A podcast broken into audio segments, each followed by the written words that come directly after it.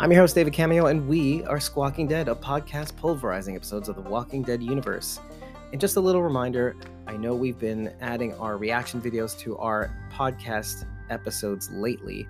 I uh, just wanted to remind you that after the intro music on this one, we will be including it again.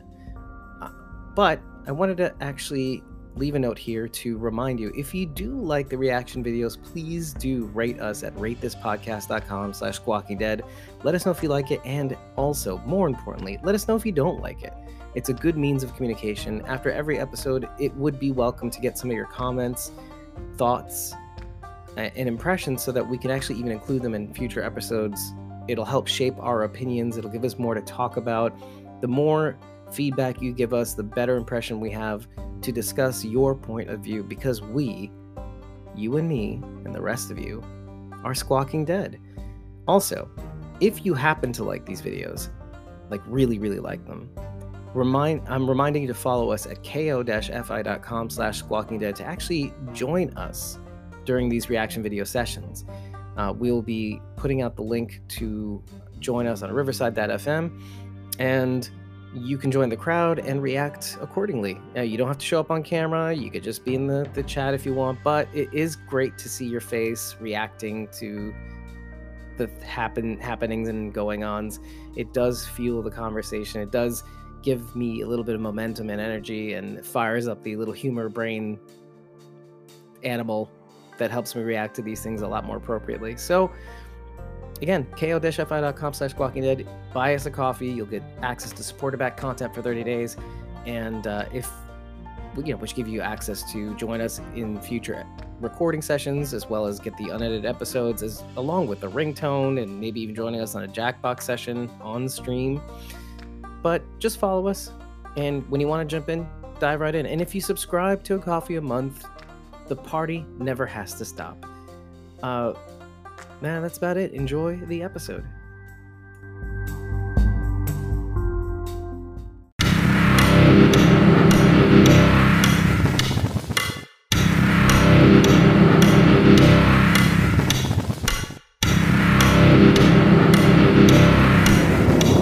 We're dealing with somebody else now. Explosions. Good handwriting. Ooh, I love it. Ooh, it's like a slice of pepperoni. Oh, I love it. It turns into an intercom. But then it sounds really culty. Okay, now I'm really hungry. Mmm, how do you do that? Oh, look, it's Jules.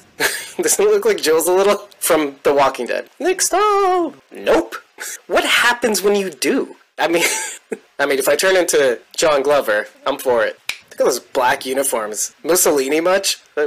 How did they get here, too? Like, well, they took their weapons, too. Remember, um, no one's gone till they're gone over the church. It looks kind of like the painting looks kind of like that, doesn't it? Yes. Mm. You know, we were thinking, is it going to be Wes or is it going to be Alicia? I think they're holding out. They're delaying that Alicia gratification. See, it did sound like a principal, didn't it? Right? Like, but like a private school, like a you know button-up kind of private school, like culty. Yeah. Who's Teddy? Who's Teddy? Exactly like Deanna. His presence. I'd let him. Okay, a couple of things. I know I'm pausing. It's illegal. It's illegal to pause. As he was speaking, I was thinking to myself, we said this. We said, what if this was just like some sort of weird environmental group? Like super, super environmental group. What if they're not as bad as we make them seem in our head? Because we assumed like, oh, they're gonna rally against the common enemy. Woo, woo. But now there's maybe no enemy. But we'll see. Maybe. Oh shit. This is really good on headphones. Mmm. Colonia reference. Like ever? not all living creatures. And they're not living, are they? Oh, oh, they're going up to the spaceship. that was kind of like a weird parallel to like 408, right? That that scene around the campfire, like where they were saying, you know, like, oh, I regret this and that. Okay, anyway, whatever. you want to go out with me? no, Alicia's gonna be with Althea. What? Who gives a shit? I'd let him. Just saying. Either of them. Nick? yeah, I would. It's just no way. Yeah, whatever. Whatever you say. Yeah, just just speak in my headphones. Does he like turtles too? Eater. Oh, oh, oh, oh! I saw an event who was playing Derek, and I was like, "Is that the Derek?" Thanks, Captain Obvious.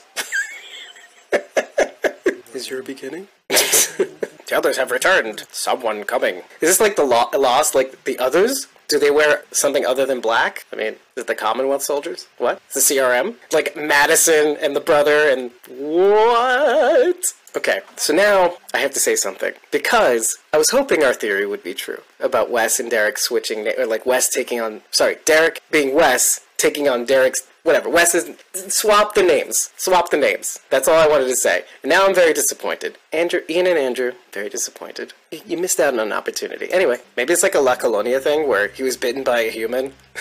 like, that's ama- That's amazing for him. That's rare. Ooh. Damage from the inside. Oh, good shot. I would be. Like, it's like, fuck you for dying. That's pretty convenient. He just followed the trees. Thanks, Doris. Great. You know what I'm gonna have to do now? All this extra fucking work with with like John Glover in the background. I'm gonna have to be like, yes, right, this is gold. Okay, like, cause I'm hearing him in my headphones. fucking work. I know. So maybe I'm a little right. Thanks, Rebecca Bunch, for confirming. Who leaves a little bit of food left? I mean, come on, this is apocalypse, people. There's starving children in nowhere. There's okay. Well, there goes that. I'll make you see. Lead you through fire. Oh, that's concerned. Lucy has relevance. Ah. You remember Jocelyn? Shit. I mean, hell, remember Shane? You see me. I don't see you yet. I want to, though. The anthrax rats. He sounds so cool. Like, I don't want this to be bad. Althea face. You know, do some shady shit. Nick Stahl. what is the shady shit? Okay, it's not all that bad, is it? yeah, maybe it's code. Oh, or maybe it's like the Kool-Aid, right? like the rhubarb pie is like the, ooh, now I'm a cult member. Ooh. now you're welcome on the spaceship. I mean, again, I like rhubarb pie. I don't know how long I'd last. Just the paint. Luciana. Okay. We're so evil. Yeah, I hear it right here. Right here in this headphone. It's cash. Maybe he's been dropping clues and shit, too, like Derek, right? Condensed milk, rhubarb pie. Oh shit, son! CRM shit! Do, do, do, CRM. Do, 12 people first floor. The nuclear weapon theory, right? Shoot a nuke at CRM, take them all out? It means a lot of things, Wes. Question is, what now? Where's Daniel Salazar? Yeah, like when she's trying to be very delicate, right? Like Al, and she's like, Al. You know, you know what I mean, right? Like that little. be very. Without the singing. it's like maybe we have to. You like haunt your dreams, right? Listen to my voice. Say David likes it. That's all that matters. I just need one person. this is really cool. I mean, probably not cool, but we'll see, I guess. Oh, it's like Tangtown. All the places we destroyed. This is when it gets ugly. Oh, shit. Yeah, yeah, Dickface, you almost killed me. Colby's killing it. Oh, oh, oh. What did you say? Oh, fuck you, Derek. I don't think you'd want him to. Oh, I'll come with you. Let's go to the dam. Oh, Derek, I'm on your side now, magically. Oh, boy. Ooh. It's like the nuclear option for Dakota, right? How badly do you want to get her, right? we got her and everybody else. Oh, that makes sense. Wow. I, I can't even imagine what Derek's going through right now. I don't like this. I don't like this at all. What's in that bag? You know, so we could take out the dam. I think Alicia sees. Ooh! Wait, wait, wait, wait, wait. A little of that Aussie accent coming out. Wes. Wes. Wes. Can't let you do that. By the way, wouldn't you want to be taken down by Nick Stahl, though? Just like, just saying, right? okay, I'll go. I'd be like faking it, like, oh, oh, oh, this sucks. Ah, you mean like mannequins? Derek told me. Yo, man, this guy. Ugh, where's that? Where's my Staples button? That was easy. Just has to say it. Ah, another Captain Obvious. people, they're they're people. I, I see a dead man. Damn it. No, no, no, no, no. I was just kidding about killing somebody from every episode. Yum, yum, yum, yum, yum. Poor Wes. How do you kill your own brother? You still love him. What do you think? What do you think, Nick Stahl? Oh, it's like a Goonies moment. Like you just pop into another room and it's full of that. It's like the new American Ninja Warrior, right? You gotta go through these, it's like these bodies, right? Oh man, that's so macabre. For now, I mean, move faster, you know? They're like, let's give the VFX people a break, you know? Just put a little bit of sheen on them. Oh my fucking god! Oh no. Get out of here. Oh, it's Elizabeth Armand. No, it's not. Oh! Ooh, gross! It's green! Don't you dare pull a Madison. Madison? Go fuck yourself. I love the sounds too. It's like a slushy, right? it looks like that green slushy. Why are you so mad, bro? Hi, Morgan. Chef's kiss. Mwah. Just leave. Hmm. He's like. He's like, really? and she's like, oh. I'm so lit now. So wait, so the person you have to hate now is Alicia, right? Because she's the one who said Dakota should stay and roam around. How do you feel about that? I want to know from your faces. no, I don't blame Alicia, even though she said it from her mouth. I, Rachel's like, oh, oh, no, no, shut up with the truth.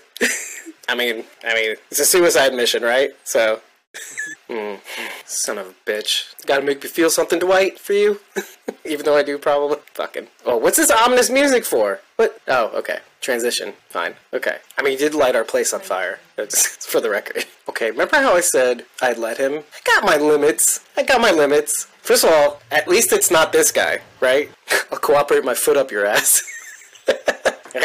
yeah, that's commitment right there. Ooh, ooh, ooh, ooh, ooh. This is gonna get gruesome, isn't it? Shablammy! Oh, that's so cool. Oh. Like, what if, what if he never showed his face and like he, he she kills him right then and there, right? Like that would be the the bee's knees for me, right? like after all listening to this whole episode, I really wish you had. He's gonna give her the, like the parent talk, like the dad talk. Look what you just made me do. this guy's good. How do you know about that? Is Madison alive? Sorry. He's like, I don't know what to do here. I'm I'm Alicia right now. Like, what is your deal, dude? right. Classic patriarchy. Yeah. Hmm. Ah, just a little bit more. Where's Talking Dead? Where's Talking Dead? Where? Frank Hildebrand, Jojo Caceres. Uh, where's Talking Dead? this could be like the end of the video every week. Where's Talking Dead? Hello? Yeah, I'm certainly in the circle of confusion about where's Talking Dead. Oh, we get a next Walking Dead thing. Hold on. Let's rewind. Let's rewind. Let's rewind. Yeah, yeah, yeah, yeah. This is this is still part of the reaction video. Ow! I just hurt my elbow. Ow. I'll take this over Talking Dead. Ooh. I guess it's not Rachel? Oh, that was Grace. So I guess the next episode features Grace, because that's a lot of Grace. That's a lot of more. We are Squawking Dead, a podcast pulverizing episodes of the Walking Dead universe. Sometimes we give you news, sometimes we make you laugh, but most times we make you cry. No, but most times we go deep. and uh, I'm your host, David Cameo, and with me is Cosmo on 09, Rachel Burt. Hi.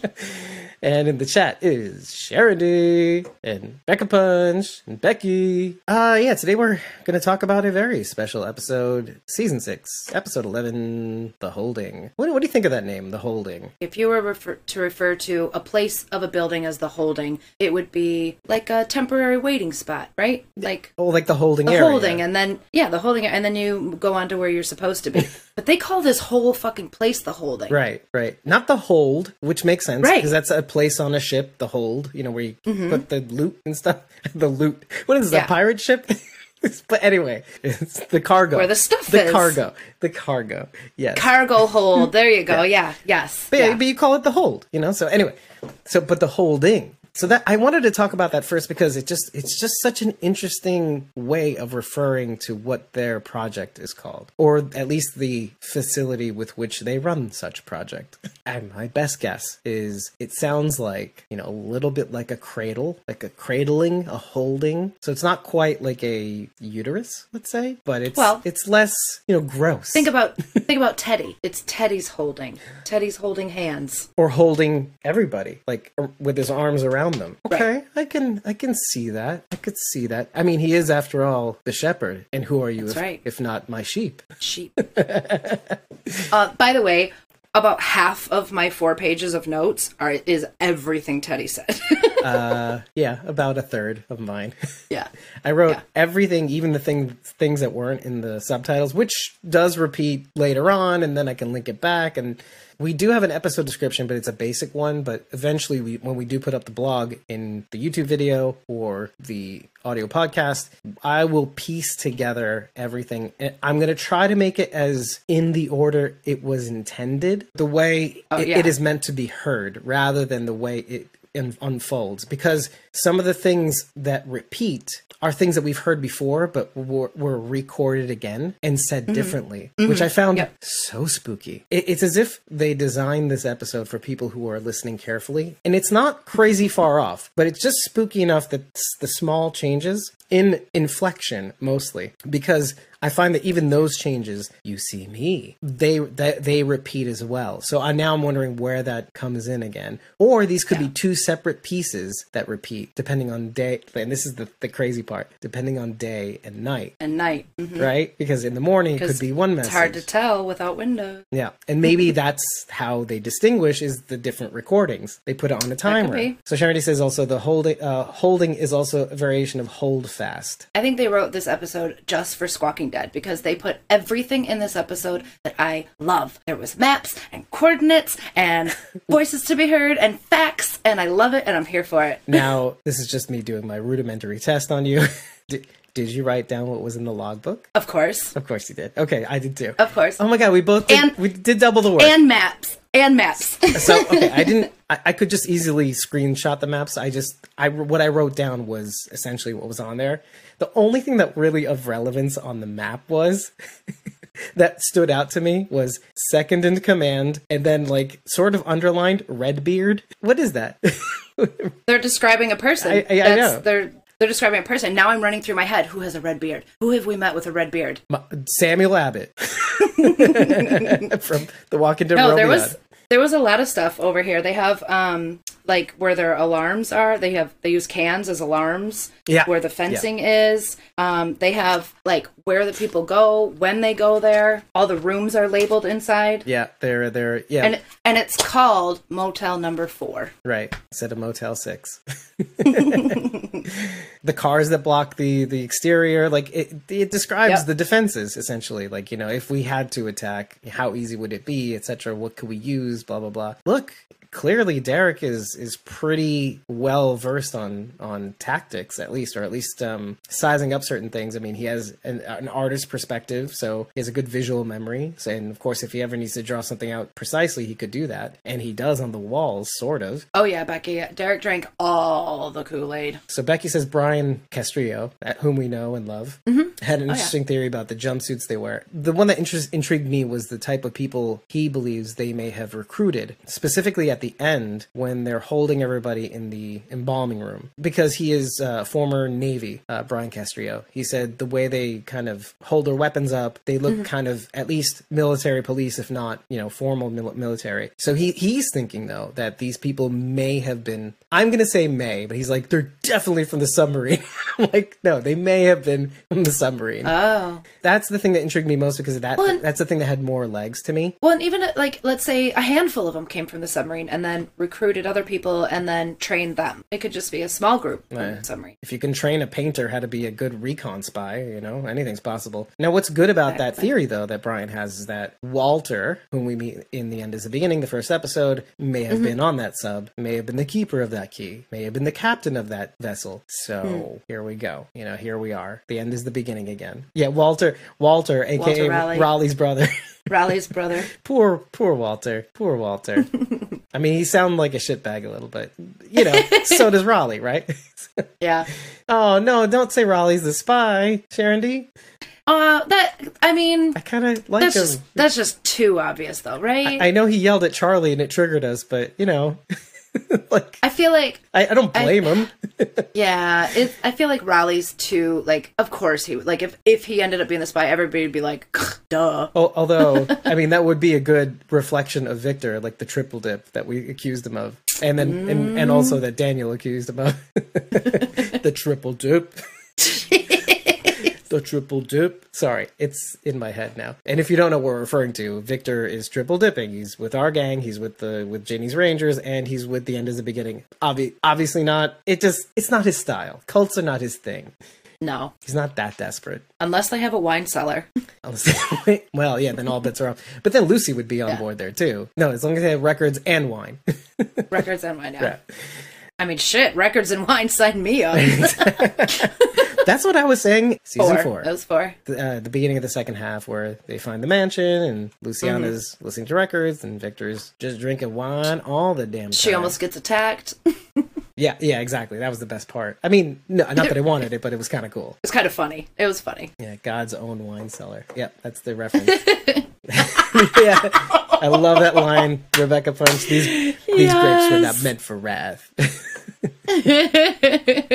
Very nice. Congratulations. Awesome. If you haven't already seen it at the beginning of this episode, I probably played the reaction video, which we already released on YouTube at the very least. I will be probably pushing it out on social media prior to this episode airing too, so you get caught up. But one of the things I had said in a previous episode was that this group, like, what if this was a super duper environmentalist group? And lo and behold, it feels like it is. Like from the beginning of this episode, where John Glover's character Teddy is describing the process of life that involves the compo- the posters, which aka mm-hmm. composters. Composters. What I liked about that intro is that if you're too busy listening to sexy John Glover, which I was, and I really was, because throughout the reaction video, I'm like, I'd let him. Yeah, sign me up. Sign me up. If I get to listen to that every day, sign me up. That's heaven. He has a pretty pleasing voice, I will admit.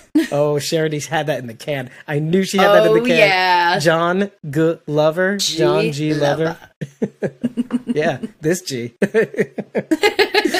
but of course, by the end of it, I'm like, you know, I have my limits.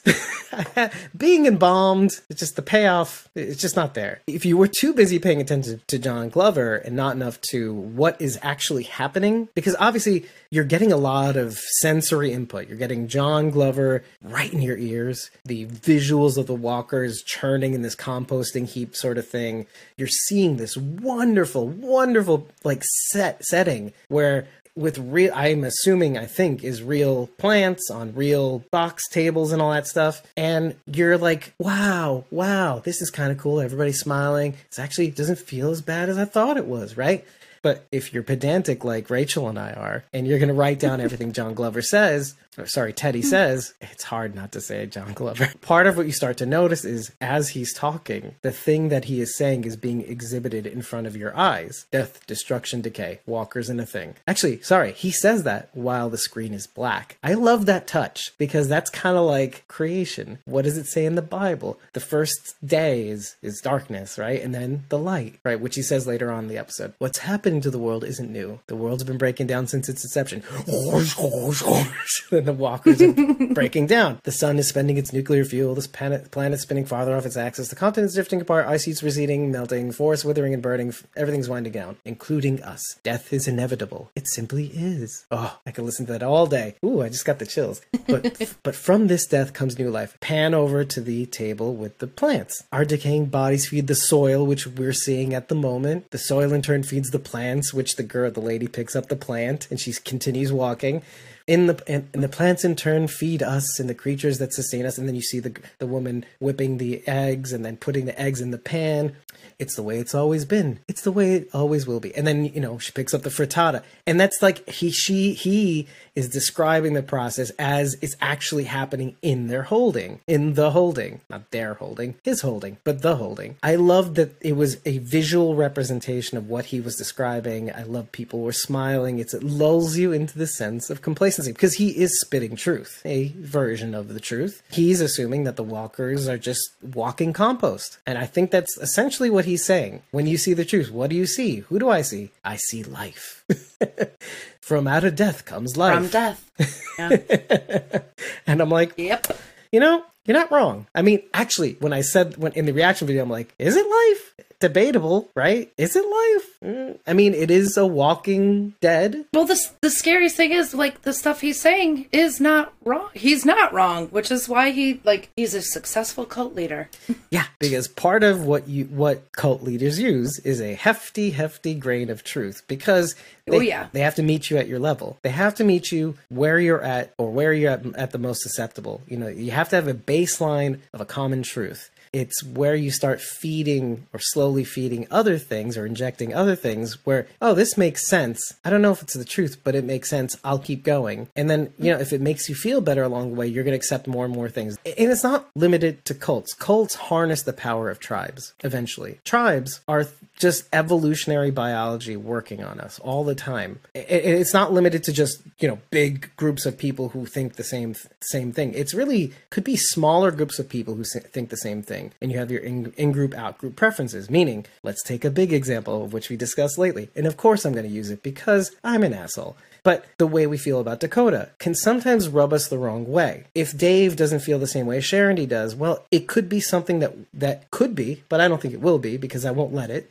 But it could be one of those things that tears two people apart because people inherently want to be part of the same tribe because if if we're part of the same in group, then we trust each other more. We will give each other responsibilities. We will lean on each other for help. That's how we were able to defeat the Neanderthals is knowing that we could trust our tribe. Yeah, okay, so so Sharondy's right. Yeah, we got the Squawking Dead tribe. Yeah, that's, that's exactly. But that's that's the kernel of it, you know. And so once Teddy establishes a baseline of truth, meaning, okay, hey, do you do you accept this? Do you accept that? Do you accept that? Oh, we all accept that.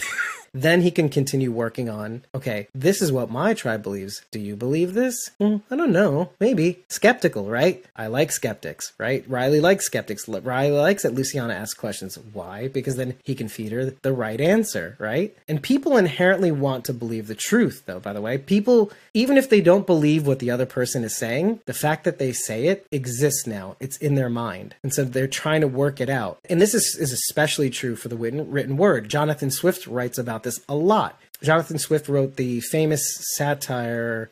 In, oddly enough, for Squawking Dead, the satire discusses the famine in the UK post the plague, I think it is, and and he suggests in a satire eating babies because that is a perfectly good form of nu- nourishment. Blah blah blah his whole point was that we need to pool our resources so that we can feed everybody. But it's called an honest proposal. Just read it. If you read, oh my god, if you read the uh, the reviewers of the time of his satire, he just and this guy they just lambast him. But later on in life, we get the satire. We understand what he was trying to say. As Jonathan Swift is writing this up, he writes it up. He basically explains the times that we're living in. He kind of coaxes you in. He leads you in. In the process of leading you in, he basically tells you you are going to believe this because it is written down. I am literally trying to fool you, and yet I'm explaining to you that I'm trying to fool you. He writes this in an honest proposal. And then as he goes down the satire, he explains in you know obviously it's satire. It's written in earnest but it's not meant to be taken in earnest. And then he goes all the way down the list. He lulls you into the sense of complacency and then get, and then he kind of goes he sneaks in and that is why we need to eat babies. Babies and then he goes into the benefits of why we should eat babies. And he makes some comparisons to bathwater whatever because it's funny. But the whole point being is the written word when seen people intrinsically believe the written word. Now if your active brain is on you can start questioning what you're reading but it's already sort of a little too late. It's already invaded your your consciousness. So this is what John Glover is operating on. If I keep repeating this message over and over again, I'm cementing this belief. If I take into skeptics' questions and I answer them, and I have a good answer, good enough for them to actually work on and chew on, it doesn't even matter if they believe it right away. They've heard it. And if they're willing to stay and, and listen to more answers, even if they don't believe initially, I can keep working on that. And you see that here and there in this episode. I mean, Wes himself is like ready to believe for this because he has a an anchor mechanism, his brother. And right. you see him two times at least going, well, maybe it isn't that way. And then he explains, and, and Althea explains, oh no, but the tower, that was definitely them. The spray paint, the cage, the rats. And he goes, well, maybe I'll just ask him. then, but it goes to show that, like, even when presented with the truth, sometimes it's just hard to break out of the possibility that this could be wrong or this could be bad. He even says it out loud just before Althea says this. You know, maybe that, and I said this earlier on in the reaction video maybe they're not as bad as I thought they were. You know, maybe we, we did a lot of assuming. I remember sitting there after you said that, and I'm like, Wes is about to say the same thing, and you're both so wrong. oh, oh, I know I'm wrong but I think I think it's good to kind of pump the brakes because sometimes, look, I, we both know that sometimes the show will paint the picture of what could be this big bad, and then the vultures come mm-hmm. and it's not so bad. It's like bad, yeah. but it's like or it's Martha. but it could have been worse. but then that's well, that's a that's a horse of a different color if you think about it. Like she is the big bad, but we're like, what the what is this? right, horse of a different um, color. I want to talk about the strange interview that Riley gave to everybody that wasn't really an interview. It started out as an interview. He wanted to record them, which did, seemed totally normal, right? Like you have newcomers come in. I, even Deanna did it. Yeah, that We was my you know, first We didn't thought. think twice about it. Right. However, by the end of this interview, it totally flips, and our group is throwing questions at Riley. I mean, Alicia's like even getting attitude is like, "Come on, give me something," and I'm like, "This is so strange." It's like we're interviewing Riley, not the other way around. And then, and then by the end, when Teddy says he's been listening to Alicia, I'm like, "Oh, that's why." Okay, this creep is just behind the scenes listening to all these people talk. He's Riley's just letting them talk. Riley is just letting them talk, and every time they say something, they are they don't even realize it, but they're giving Teddy more and more information, and he's just eating it all up, eating it all up. And Riley's just letting them go, yeah. And Riley's just letting them go at it, you know. You, you know what's Say so funny? everything. You know what's so funny about what you, what you just said? Because in the way that you said it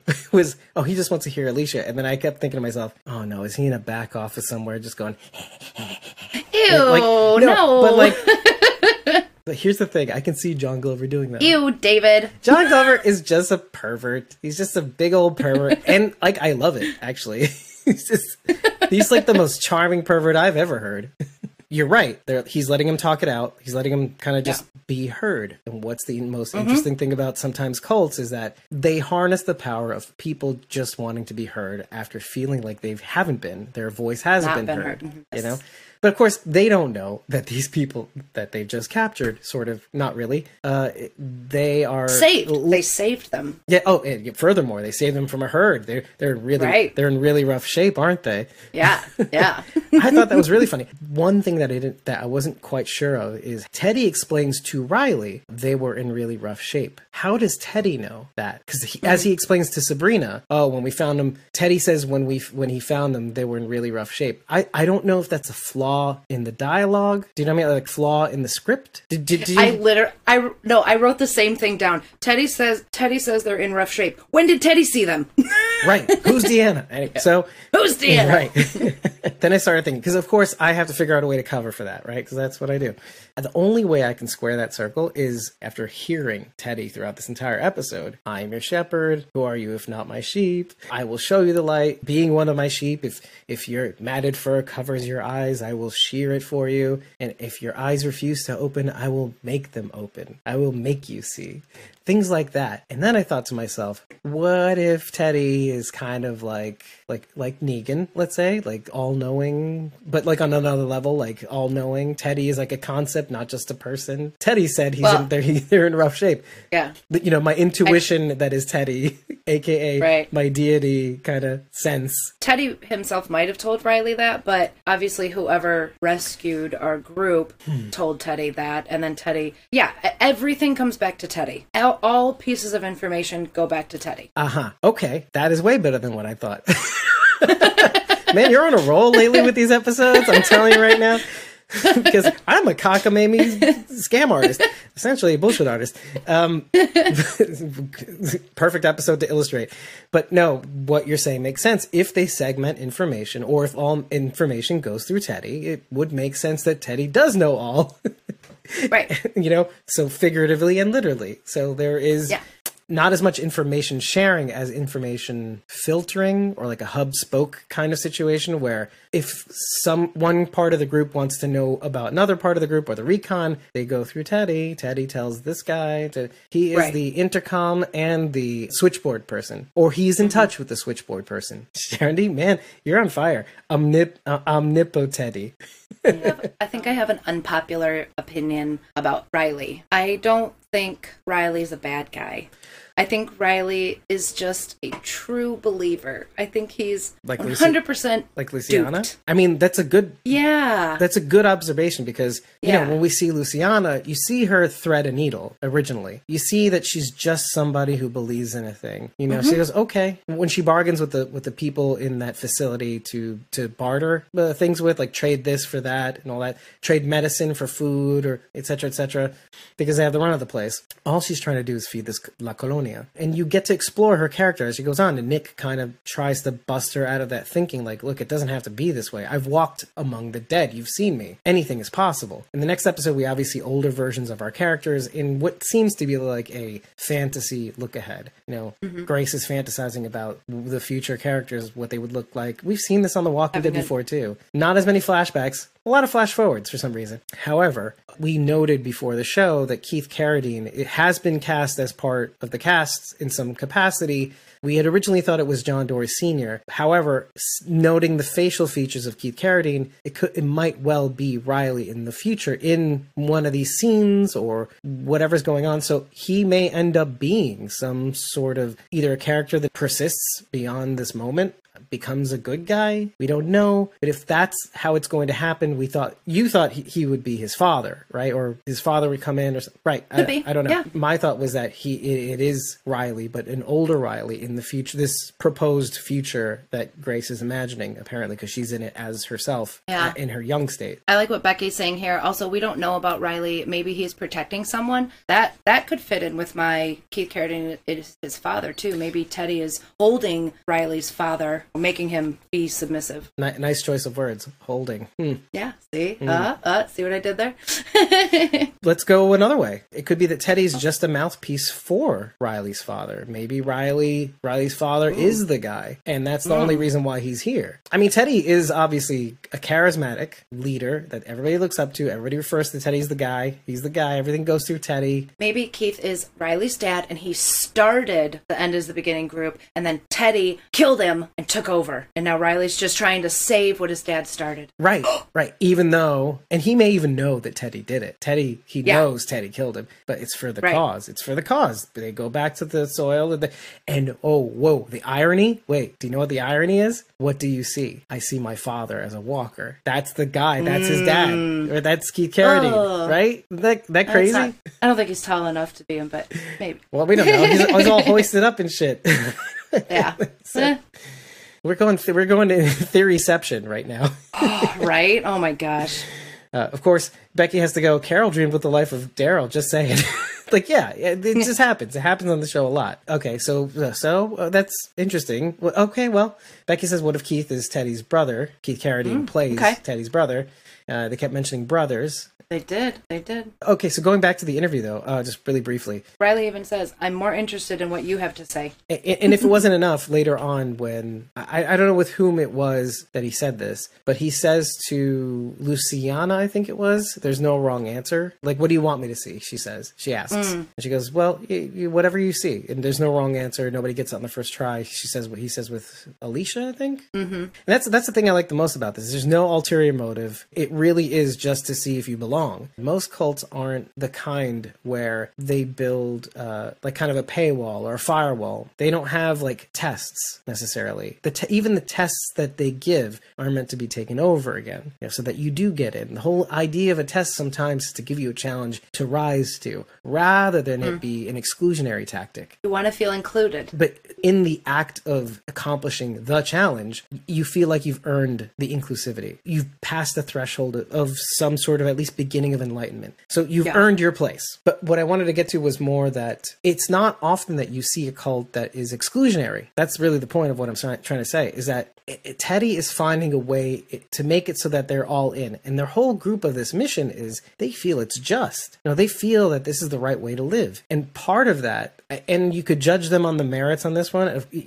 And of course, later on in the episode, it completely falls apart. But there's something to, you know, wanting as many people as possible to survive, not excluding anybody, even if they mean you harm. They took in people that had weapons, let them keep it initially, and then it bit them in the ass. And then they changed their tactics a little bit, but they still invited them in. This is a stark contrast to what we see, let's say, at the dam, where, well, okay, no, the dam, they did take away the weapons on the initial, but they still wouldn't let, I don't think they would let dangerous people like the end is the beginning people in. Lon, take, you know, kicks out people who are useless. You know, talk about exclusionary. This is meant for the elite. Only the strong shall survive. Only the necessary people shall be accepted. Now, this group will take in anybody because they feel like they have the means to be able to rejigger their thinking so that they can be accepted or want to be accepted into this new community. This is mm-hmm. just fascinating to me because there's some parallels going on here with like how this group acts as opposed to other groups. Okay, I noticed something actually very funny, and I'll put the pictures on the screen of what I'm talking about because it's a visual thing. As they come out of the elevator, and of course, there's a little bit of a tiny, tiny parallel to season four when they're in the hospital and they get out of the elevator and they're all in their poses. Wendell, Sarah, I think Althea, uh, and some other people. But then they open the elevator. They're not in poses, but the the cult people that are behind them. There's a young man off to the right, and his cap is kind of down like this. It's a little bit over his brow, but you can still make out his nose. He has a bigger nose. He's young. He he almost like I'm like this guy looks familiar. Where have I seen this guy before? Obviously, they show they show the elevator, and then they they cut back over to Riley and our gang. They flip to another scene with two people playing checkers. One of the guys that was doing the composting work, I think, and the guy he's playing checkers with is the same guy that's in the elevator. Whoops. Same kid. Whoops. and I'm like, COVID, COVID, gotcha, Yeah. gotcha. Yeah, I, I just thought that was kind of cool. I will put it up. on Was the, he was he in a different outfit at least? He was in the same outfit. Oh, Yeah. oh, oh. Whoops. I'll put I I'll put the two pictures in the blog just so you can see what I see. Maybe I'm wrong. I just thought that was very interesting. and something that if you didn't catch it, don't blame me because the cap is kind of over his face a little bit. They're trying to be slick about it, but it, it it just didn't quite Yeah. pass I watched muster. I- I watched this episode five times and didn't catch it. So I really liked how they set up uh, Wes and Derek's conversation. So Wes and Derek are having the conversation at the table. They're talking back and forth, and you hear Teddy talking overhead. And every now and then, Teddy answers Wes's questions. One specifically that they, I mean, they lined it up perfectly. You hear Teddy say, Who am I if not your shepherd? And Wes asks Derek, What exactly are you doing here? And then Teddy comes on and says, Who are you if not my sheep? Oh, nothing. just doing my thing. I'm a sheep. Yeah. And I and I wrote I wrote Wes, pay attention to Teddy. He's answering for you. Isn't that crazy? Like after after a while, it just Yeah. kind of blends into the background. Like if you were there, you would just not but notice. like right. But well, but the thing is, I think the people who live there do notice. Like they this is their this is their living word. This is what they believe. And so I almost feel like Wes asked Derek that question and Derek heard Teddy's voice and sort of reminded him who he was and was like, "Don't don't fall for this. Remember, hear me, hear me. You're my sheep." right, right. don't don't let don't let your own brother work on you. Actually, on a grander narrative, and I love this by the way. I love what you're saying because it plays even all the way to the end when in that Oh, death yeah. scene. I will lead you through the fire, through the desert. what makes this so much more heartbreaking is going over this episode over and over and over again because you see this reacquainting of Wes and Derek happening, and it's sweet and it's nice and it's great. The more you find out about what actually went down, that Derek was doing the recon at the very least. Oh, wait, no, he was doing more than just the recon. Oh, somebody's reporting back to him. Oh, wait, somebody that reported back to him knew that Wes was there. And I'm watching this episode three times and even doubting my own notes, which is crazy because that sounds like the cult was working on me.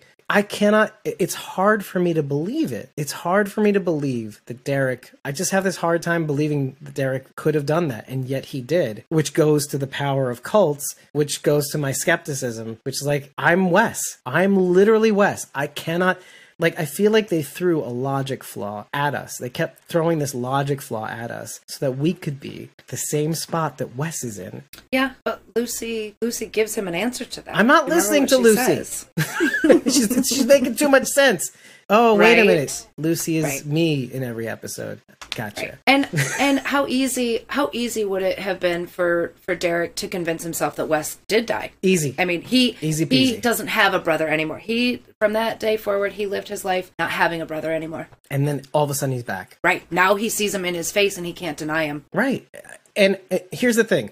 Okay, it's like the Wolfman effect, right? What is the Mo- Wolfman effect? Okay, the classic movie scene: the, the the woman's walking down the alleyway or the field, and like la la la la la, or she's running away from the wolf, and the wolf is right behind her, and then she's she's looking this, she's looking behind her, she's looking behind her, trying to walk this way, you know, walking the other way, and all of a sudden the wolf is right in front of her face, and everybody in history, eventually, instead of being scared anymore, they go, ah, she should have seen that wolf coming. But here's the thing, right? Like, oh, it's right around the corner. Oh, don't hide in the room in the in the shed full of chainsaws. Don't run up the stairs. right, right, exactly. Or don't run backwards up this, or don't walk backwards up the stairs. Right, like you're saying, because Oh, you're gosh. right, because it's gonna be behind you. Don't run upstairs at all. But here's the thing: you can't blame Wes. I mean, and most Right. people, I think, would like, or not most. I'm sorry. I think there's there would be a contingent of people saying, "Wes, how could you be so stupid?" Easy for you to say. I'm not saying that I saw this. I'm just saying there's no denying that, which is great. There's no denying that most people, at the very least, acknowledge that this was heartbreaking. It was heartbreaking because we're putting ourselves in Wes's place. I mean, most of us who have siblings are putting ourselves in Wes's place. We're like, I'm thinking of my own brother in that instance. I'm thinking, and I'm trying not to because then I, I mm-hmm. have I, I have like a soft spot for my brother. But in doing so, it really makes it just super super heartbreaking. I'm even seeing the fight at the end, and there's this very interesting thing that happens during the end. Wes does go for the gun. I don't know if he's going for the gun to kill him, but I do think that in the struggle for the gun, Wes ha- it's pointing at Wes. Wes is going, please don't, please don't, and just milliseconds after he realizes, looking at his brother's own face, going like, eh, eh, eh. like just after that fraction of a second, like Derek has this kind of like this determined to kill Wes face because mm-hmm. people are people. Wes goes from no. No, Derek, don't kill me. To like, oh shit, I better kill Derek. And it's heartbreaking. It's just that even at the end, Wes cannot believe in the fight that his own brother is going to kill him, is literally about to. The only question I have is, and this is a hard one to ask because I don't know if there's a good answer. I don't know if there's enough information for the answer, but do you think at any point Derek either walks it back some or because I'm trying to I'm trying to find a point at which No. Derek is I don't see Derek a- as Wes's brother at all in this episode. I see Wes worried about his brother, trying to get his brother to come back, and I see Derek trying to get his brother to join them too. Like, if you can come join us, that would be awesome. Like, uh, you know, I could have my brother back, and then it could be good. But but Derek isn't gonna. He's not gonna get excited about that or plan that until he knows he can trust the group. You know, like like they say. But I I I didn't. I did see. not see until yeah until they can all see but i did not see a loving brother from derek i saw crazy eyes culty mcgee give me another glass of kool-aid like that was Yeah. he was all in all in Let, us do it. Let's do it right. Remember to try the rhubarb pie. Do, That's do, do, right. do, do, do, do, do, do. It rhymes. You know who told me about that and I didn't notice it at first? Rebecca Punch, I think was. that is my favorite line of this episode Right. He's just so and he said but he says it but he says it like this try the rhubarb pie and it's like with his crazy eyes and i'm like oh my god don't eat the pie don't eat the pie I've, ostensibly, he looks kind of like a Mister Rogers. I mean, like he's he's just very matter of factly. He's everything's is uh. just supernatural. He doesn't detect at all that maybe this group thinks this shit's weird. yeah the pie is why would people he? don't eat the pie But what? Yeah, right. That's a, that's a whole other thing. I, I literally screened out the pie. That's oh, that's the Kool Aid. Oh, it'll take you up to the spaceship. Right. Exactly. I asked the question because I know the truth. I'm I'm still having a hard time with it because you know again I'm trying to put my myself in there and I can't. It's it's it's hard. If my brother was Derek, let's say for example, I don't know if I could have done what Wes did. yeah, I don't either. And to further the point, going off of what Teddy says during that fight, or more after the point, but out of that death comes new life. I thought that was very cool. You are hurting now. Death is hard. Death is inevitable, but death is hard. It's like the membrane you pass through. It's it's a terrible thing, but. Out of death comes new life. Like it, it this is the sick part. It makes Teddy right. but not in the way you think. In the end, Teddy is right in that Derek's end is Wes's new beginning. However, what's more is that as terrible as it was, all this time Wes didn't have that little payoff. Meaning, I don't think he ever really did know that his brother had died, and now that at least he was there when he did, and that at least also that he didn't go on living with people who would mass murder everybody. We're assuming again that they would mass murder everybody topside. No part of their plan throughout this entire thing is to kind of take these settlements down. The the hotel number four, the the building in Dallas, the building across the street that they used a canoe to get to, or something uh, that we read in the, that we read in the logbook. Yeah, the funeral home, all these different places. They're all going down. They're either trying to take them down so they can scoop up the survivors, you know, prove that they. Oh shit! What does that sound like? A little bit. Ooh, sounds a little like the vultures, right? Part of Mel's shtick was join us. You know, we'll wait you out and we'll take all your shit. But why mhm. not give up now and join us? You know, we can share all the shit that we've gotten already and then we can keep moving on. What if the vultures had survived? What if the vultures were, were an offshoot of this group? I didn't think of that before, but it does sound a lot like them. Let's take down these settlements one by one, add more to our convoy. Holy shit, the basis of season five. it's all coming together, people. Aliens. But I, it's cool. This little cyclical kind of thing where like every group is kind of like the other group, and now maybe there's connections, maybe there's not. Maybe the whole Martha set the fire to Ennis Mellon his farm is a shitty idea. I kind of like this one better. maybe it was maybe it was Teddy the whole time. Maybe Teddy set the fire to get rid of the farm so they could take it and the people. But then they just kind of ran away and started the vultures. I don't know. Anyway, crazy brain. Another reason I think that Derek was very closed off and just like didn't really care much for Wes. And you might disagree with me, but I take this as a direct slap in the face. He kept all the CRM shit in an empty can, empty condensed milk can. Yeah. As a reminder of the last time he saw his brother, he kept all of this traitorous bullshit. Yeah, that's the crazy thing too. Like, yes, in the final analysis, you're right. I, I don't know if, again, I don't know if it's, I don't know if I would agree that it's a slap in the face. I, it, it, If I were Wes finding that, I would that I, that's how I would take it. the first thing like, I would you're say keeping is, the, what the fuck? yeah. Honestly, it really more goes to your your first point though, your earlier point, because that is more consistent. Derek makes it clear how he views himself and how he views the world. He looks at the dead, he looks at the poster because he's on a post, obviously, too. So that a little double meaning, and sees a dead man walking through life. Literally, the walking dead. That it's not the dead, it's the people. Right. I just like that little connection.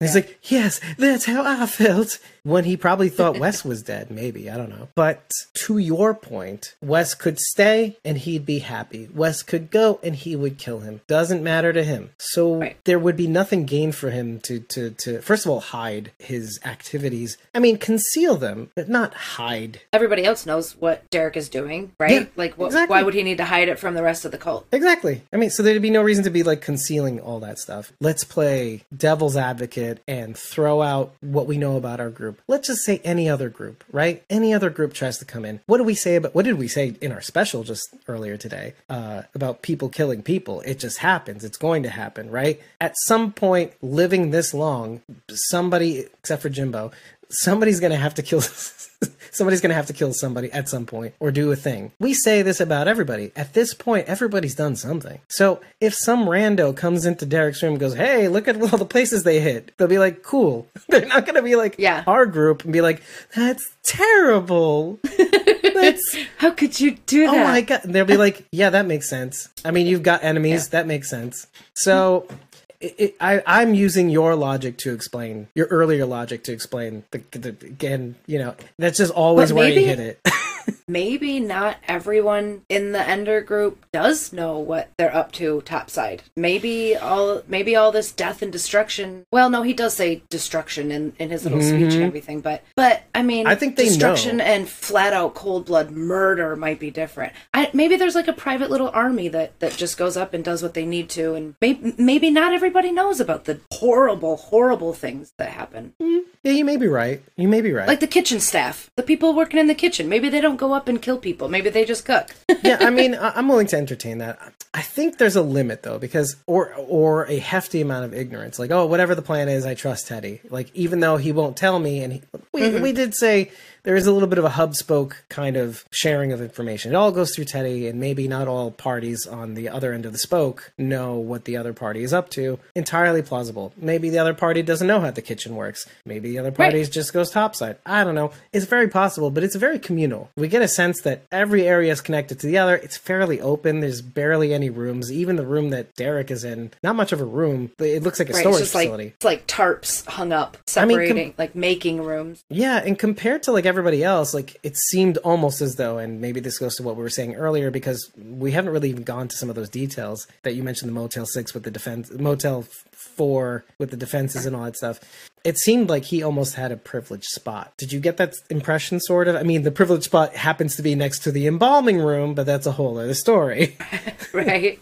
I don't know. I don't know. We didn't really see the inside of anyone else's bunk, so I, I I can't compare it. I guess. There's a lot of shit to hide, and also how big is this place? We find out later that it is a parking garage. Parking garages are fairly open. The facility that they're in, I mean, they look. It does look fairly like a parking garage. I mean, furrows and furrows of fluorescent lights. It would be hard to hide everything. I'd, I'd have to wager. They have to hear the noises of the embalming room. At some point, somebody's going to say, "Hey, there's a whole bunch of hanging dead embalmed people." And yeah, but but if you question it, you'll die. That's- that's so you also- need to keep your mouth shut. and at some point we have to go we have to go through the bite model for cults Yeah. the bite model is very because we'll go through we'll ask the question we'll say yes or no to determine if this is a, an actual cult but yeah maybe you're right. Yeah question if you question it i mean look teddy's the truth obviously right? So that's a good point that's a good point I mean, but how far can that go, right? But then again, then again, okay, okay, you're onto something because those are the people that question the truth. Exactly. Mm. All the embalmed walkers hanging up in the meat locker. Yeah. Those are those are the people who wanted to leave. Yeah, and we know that because Alicia is one of the would have been one of those people. Wes was almost the first one to be, and until Derek was mm-hmm. that was easy. Until Derek was like, just let me let him see. I personally I like that though. It's weird because it is a very weird thing. You wouldn't think Riley would be okay with taking Wes off the table and like, let me just get him to see. Let me. But then it go, mm-hmm. but that goes to what I was saying earlier. Let's demolish these places. A couple people will get killed, but we'll scoop up the rest. They're mm-hmm. inclusive. They're not exclusive. That's know? why I don't think Riley's a bad guy either. Yeah, Because if- he's he's saw yeah he wanted to win Wes over instead of having to kill him. and Teddy's the when we see Teddy at the end, we kind of get it. It seals the deal. It's like Teddy taking the worst believer, Alicia. I'm sick of your fucking shit. like, I mean, I'm not saying it for a bit. Obviously, I'm not saying it for. I'm I am Right. Alicia's brain. You're speak. Alicia. I'm in. I am sick. I am tired. I want a shower. I'm not buying any of the shit you're selling. exactly.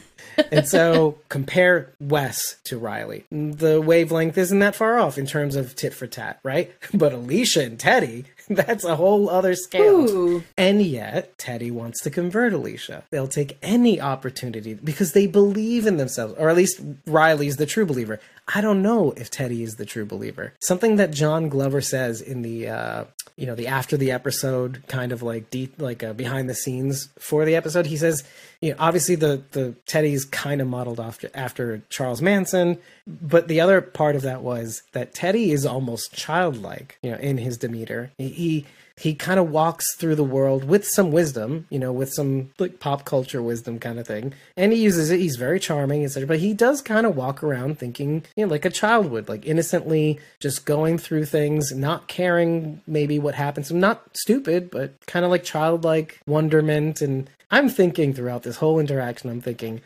because in the reaction video, I said, wouldn't the funny thing be Alicia slicing his throat before the blur of Teddy even comes into focus? Like, I'm like, We don't even be- see him. First of all, it makes the most sense because it'd be like the buildup is there. Oh, we're gonna finally see Teddy, crazy beard Teddy, right? And then all of a sudden, Alicia puts a stop to that, and we never see him. We never see him, and that would be great. I would be okay with that.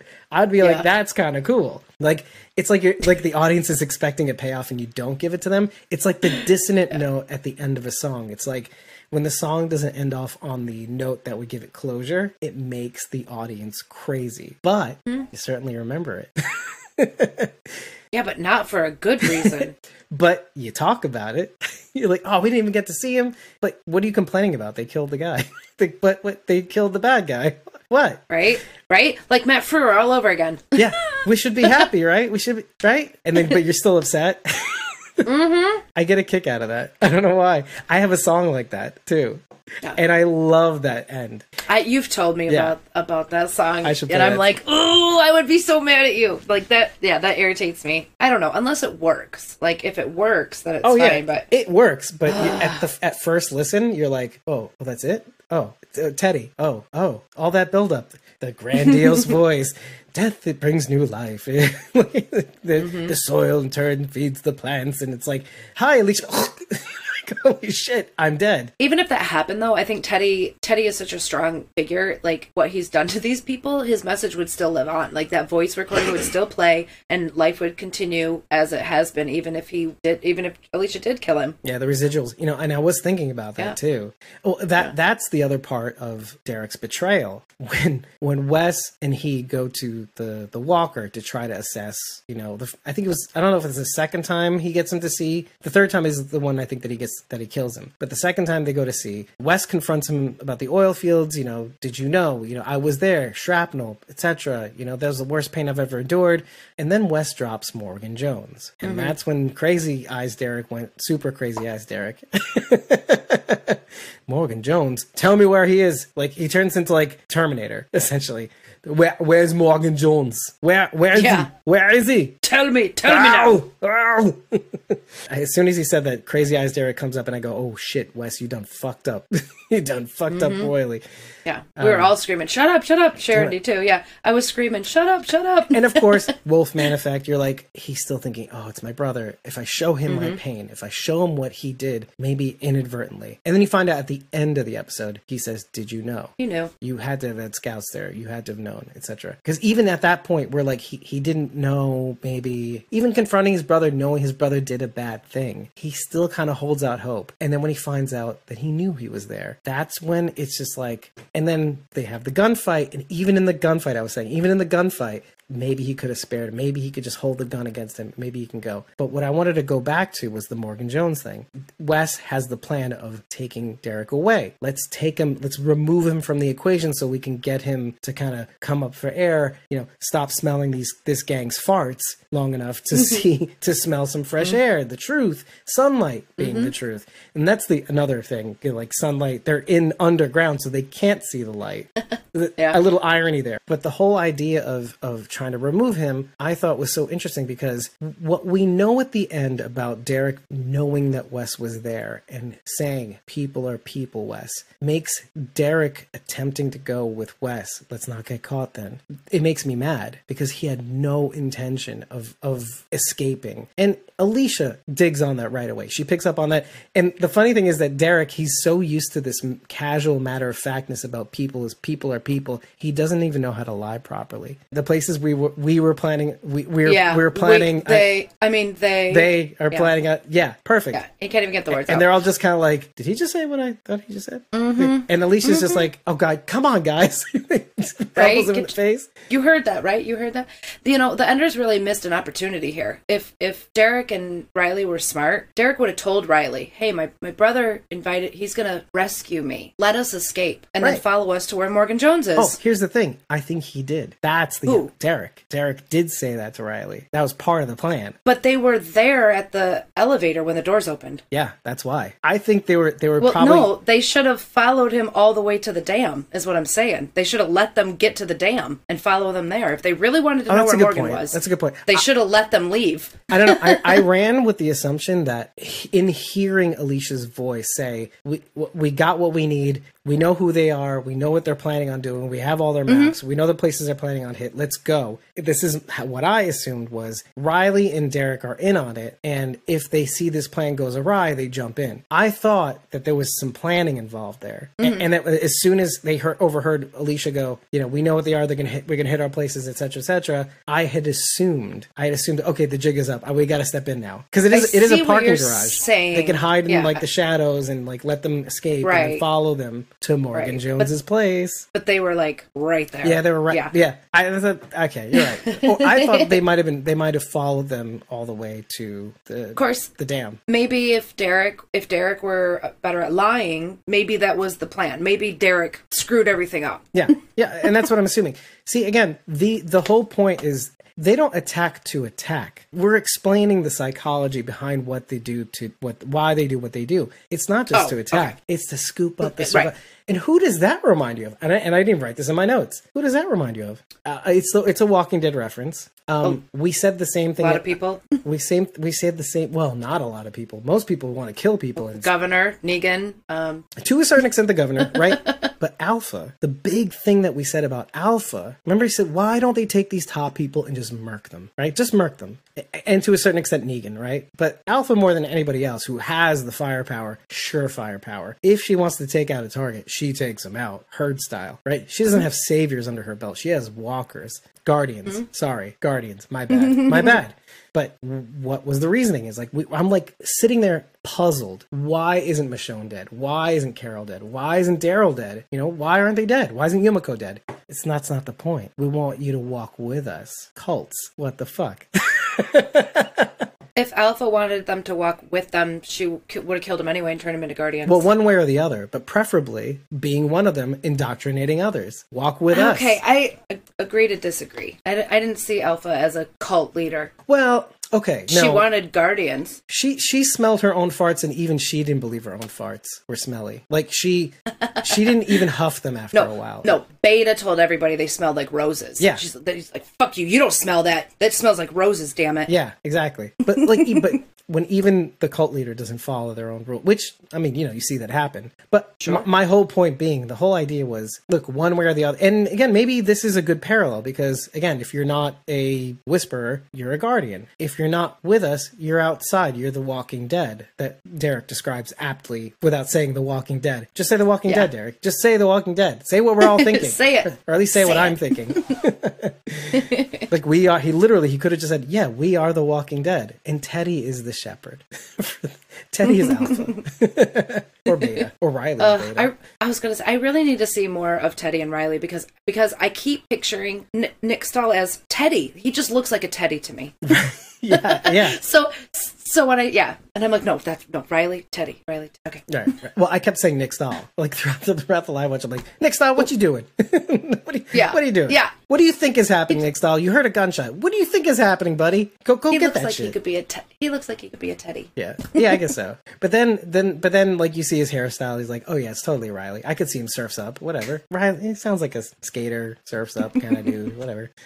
Uh, Sharon, what, what were you saying? Morgan even says what? Says that That Virginia doesn't follow her own. nobody rules. follows their own rules. that's, that's the whole point.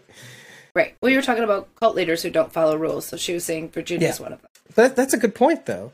Well, it, it's it's yet to be determined if Teddy doesn't follow his own rules, but so far to the T. But to a certain extent, I think that, uh, there is something to that. Like, okay, even Morgan is being put in a position where you know people are walking in and out, like that have murdered people, like June. Uh, Dakota is still here, so I mean, everybody really. Right. Ev- everybody's done Everybody. And yet, like, I'm not saying Morgan's a cult leader. Although, if viewed another way, the dam could be seen as some sort of sort of cult, I guess. The cult of the damned, the the damned. anyway, Yeah, I guess we'd have to look up the definition of cult Or- because I'm just calling it a. It's a settlement. It's where you live. however, there is something to what is going on here because when Derek hears the name Morgan Jones, it seems like everybody knows him. Mm-hmm. And this goes to something that I said. I think we said in the after the live watch. I said there is something going on here because Isaac sees the tape as a ranger and decides to leave. Dakota sees the tape and says, "That's my ticket out of here. That's my last hope. That's the guy that's going to get me out of here." The people that end up with Ginny see the tape, or like Tom. Tom sees the tape on the run and he's like, "I need these guys' help. You know, I need to get my sister out of here." Shared you say even Wes thought, yeah. And it- tape changed Wes. I mean, at first he was like, "This is bullshit," like a lot. He was just like a lot, and, and it wasn't the tape as much as it was Alicia proving proof of concept that yes, I mm. and. Thank goodness, and I didn't catch it at first. That Wes says just as they're leaving the embalming room, as they they're holding Riley hostage and they're backing away from to the door, he says, "Alicia, you showed me that people can be in it for something other than themselves."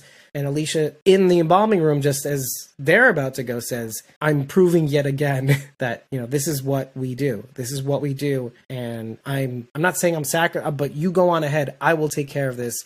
I want you to live. Just just live. Of course, are the Madison reference, the fire, the dam, the sorry, not the dam again, the dam. I'm confusing the dam with the diamond. It's easy though. It starts with a D. But anyway, Damn diamond. the damn diamond. But my point is, it seems like the root of all of this is in season five. A bunch of people saw these tapes. A bunch of people heard Morgan on. It's as if people take the idea of Morgan from these tapes and the walkie, and they make him out to be something bigger than he actually is. Like Morgan is great, but just great. like, but Isaac hears it and he's completely changed. He completely gets him to break out of something. The impossible is possible thing. Dakota thinking she has a way out. All these people around Paradise Ridge. And then, of course, Ginny has to doctor the tape to make it an advertisement for my colonies, Lawton, eh, whatever, all that stuff. But the reason why she does it is she sees the power in it. It's working. Maybe this has affected more than just what we know. And it seems like all these people know who he is. Why do they know who he is? And one of the things I theorized, and again, it could be completely wrong, is the whole impetus of this group. The, the reason why Teddy is able to get so much power from it is he springboards off these tapes and says, let's follow what Morgan, like maybe Morgan's in their scripture, is what I'm saying. Following the voice of Morgan to just live. But the thing is, is maybe they're making him seem to be bigger than he is. And th- there's this weird inverse going on here. Morgan isn't claiming to be anything more than he is. He just wants people to have a safe space to live and to thrive and to just live. No rules, no cult following. Don't worship me. Please don't worship me. I'm not comfortable with that or something like that. Whatever. You see Morgan's uncomfortable face. And yet the inverse of that is Teddy taking advantage of this. Look to me for the answers. I'm your leader. I'm your shepherd. Who am I? Who are you if not my sheep? you know, like, let me shear your brow, the matted fur from your brow, so you can see the light. And if you can't see, if your eyes won't open, I'll make them open. yeah. Charity, Morgan, 2517, So- just live.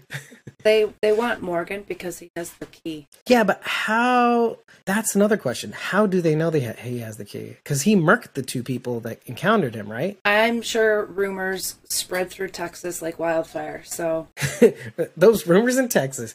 Although, if he was not to mention they had people embedded at different settlements. You know, information is easily transferred. okay, wait. Let's let's let's let's run this through because I'm- I'm going through my memory banks, and in none of my memory banks do do does Morgan show up in any of the settlements, right? They're- no, they're- but Morgan's Morgan's people are there. Not to mention there could be a spy at the dam. that was also talked about. You're right. However, okay, okay, let's follow this through. Okay, Yeah. okay. Yes, Rebecca Punch. Okay, so let's take a step back. One of the things we find, obviously, and find out is that obviously these this group was in the tower in Dallas, Nora's tower. They planted the the bubonic plague rats South of Odessa. right, south of specific. Oh, okay, whatever. I found that on on the other map that we saw in this episode. With the coordinates, right? no, different map. wherever it is. Now, what makes sense to me is that they would embed people in Nora's building. Okay, that that's hard. That's a tough one. Okay, wait, wait, let me back up. Let me back up. That's a harder sell. You're talking about people that were there from the very beginning. They would know each other. These are coworkers. Yeah, it's possible that they pick up a couple survivors along the way. Maybe it's a tough sell. You think there was a spy in Nora's building? Yeah. No, I think they were just trying to kill them all. Why they put the plague rats in there? Okay, okay. I was. Though I'm trying to make sense uh, Yeah. out of how because the people They in, needed more compost. Here's the thing. Here's the thing. What I'm trying to figure out is the most of the people from the dam are from that building, if you remember. Because I was even I was trying to figure out where do all these people Except come from. Or one of them.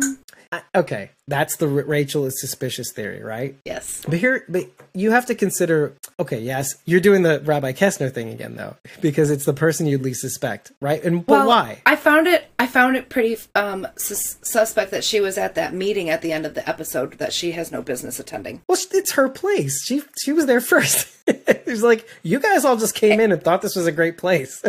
Yeah, and what that- sort of authority does she have? but hold on, She should be taking care of her baby.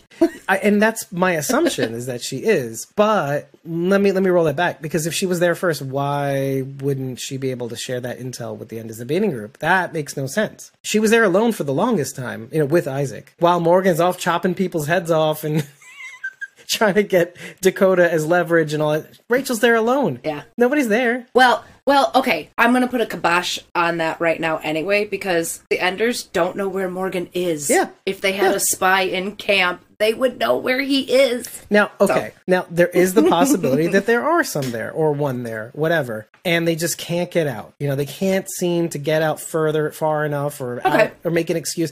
I just Yeah, I don't like the could be. theory. It's too stupid. Sorry. It- What, a spy, a spy in general, or that it's Rachel The- is stupid? well, the Rachel by default, but the spy in general is just it does. We know that they put that we know that they do that though. Yeah, they do that. We do know. So I'm trying to figure out how they. For well, I'm figure, trying to figure out two things. I'm trying to figure out if they did do that, when and where and how. Mm-hmm. Uh, Tanktown, most of them died. Most of them seem to have died. Uh, you know, Wes is almost dead. Oh, you know. okay, yeah. Uh, the Nora's building, tough one. Also tough because you're talking about people who mostly knew one another pre-apocalypse. They would know the ins and outs of who came in, who came out, and the plague rats, Mm-hmm. like you said. Is that that's a tougher one? We're, tr- we're trying to kind of gauge percentage-wise how much that makes sense because likelihood very low. Now you could say, okay, here's here's a possible in is Derek doing the rec- recon on Ginny settlements, which are satellite settlements. They're f- far, far enough away from each other to be remote. You know, in some cases. Uh, in the logbook, it says something about someone with black hair. This is obviously Luciana. I think it's Luciana, right? There's dogs, but they're not aggressive. All that stuff. But it does say elementary school though, too. I think that's Yes. one of the entries. So it's not mm-hmm. really, at least that part's not really her. Now, they could have embedded in a satellite station that doesn't have a lot of crazy shit going on. It didn't seem like at least the elementary school was that. Let's go through it. 723, second trip, 31 people, five dogs, don't look dangerous. I let myself be seen. They barked, but not aggressively. And then it says something about roadkill. Did you see what that said? I only saw it caught the second part. I think it said an- antifreeze on some roadkill. Oh, weird. Okay. But the next page says seems like she's in charge, but not in official capacity. Black hair, early mid 30s. Hard to tell from here, but maybe. But okay. Was. Five seven five eight. Right, which sounds like Luciana, right? Somewhat. Looks like she knows how to run all the stations and how the whole process works.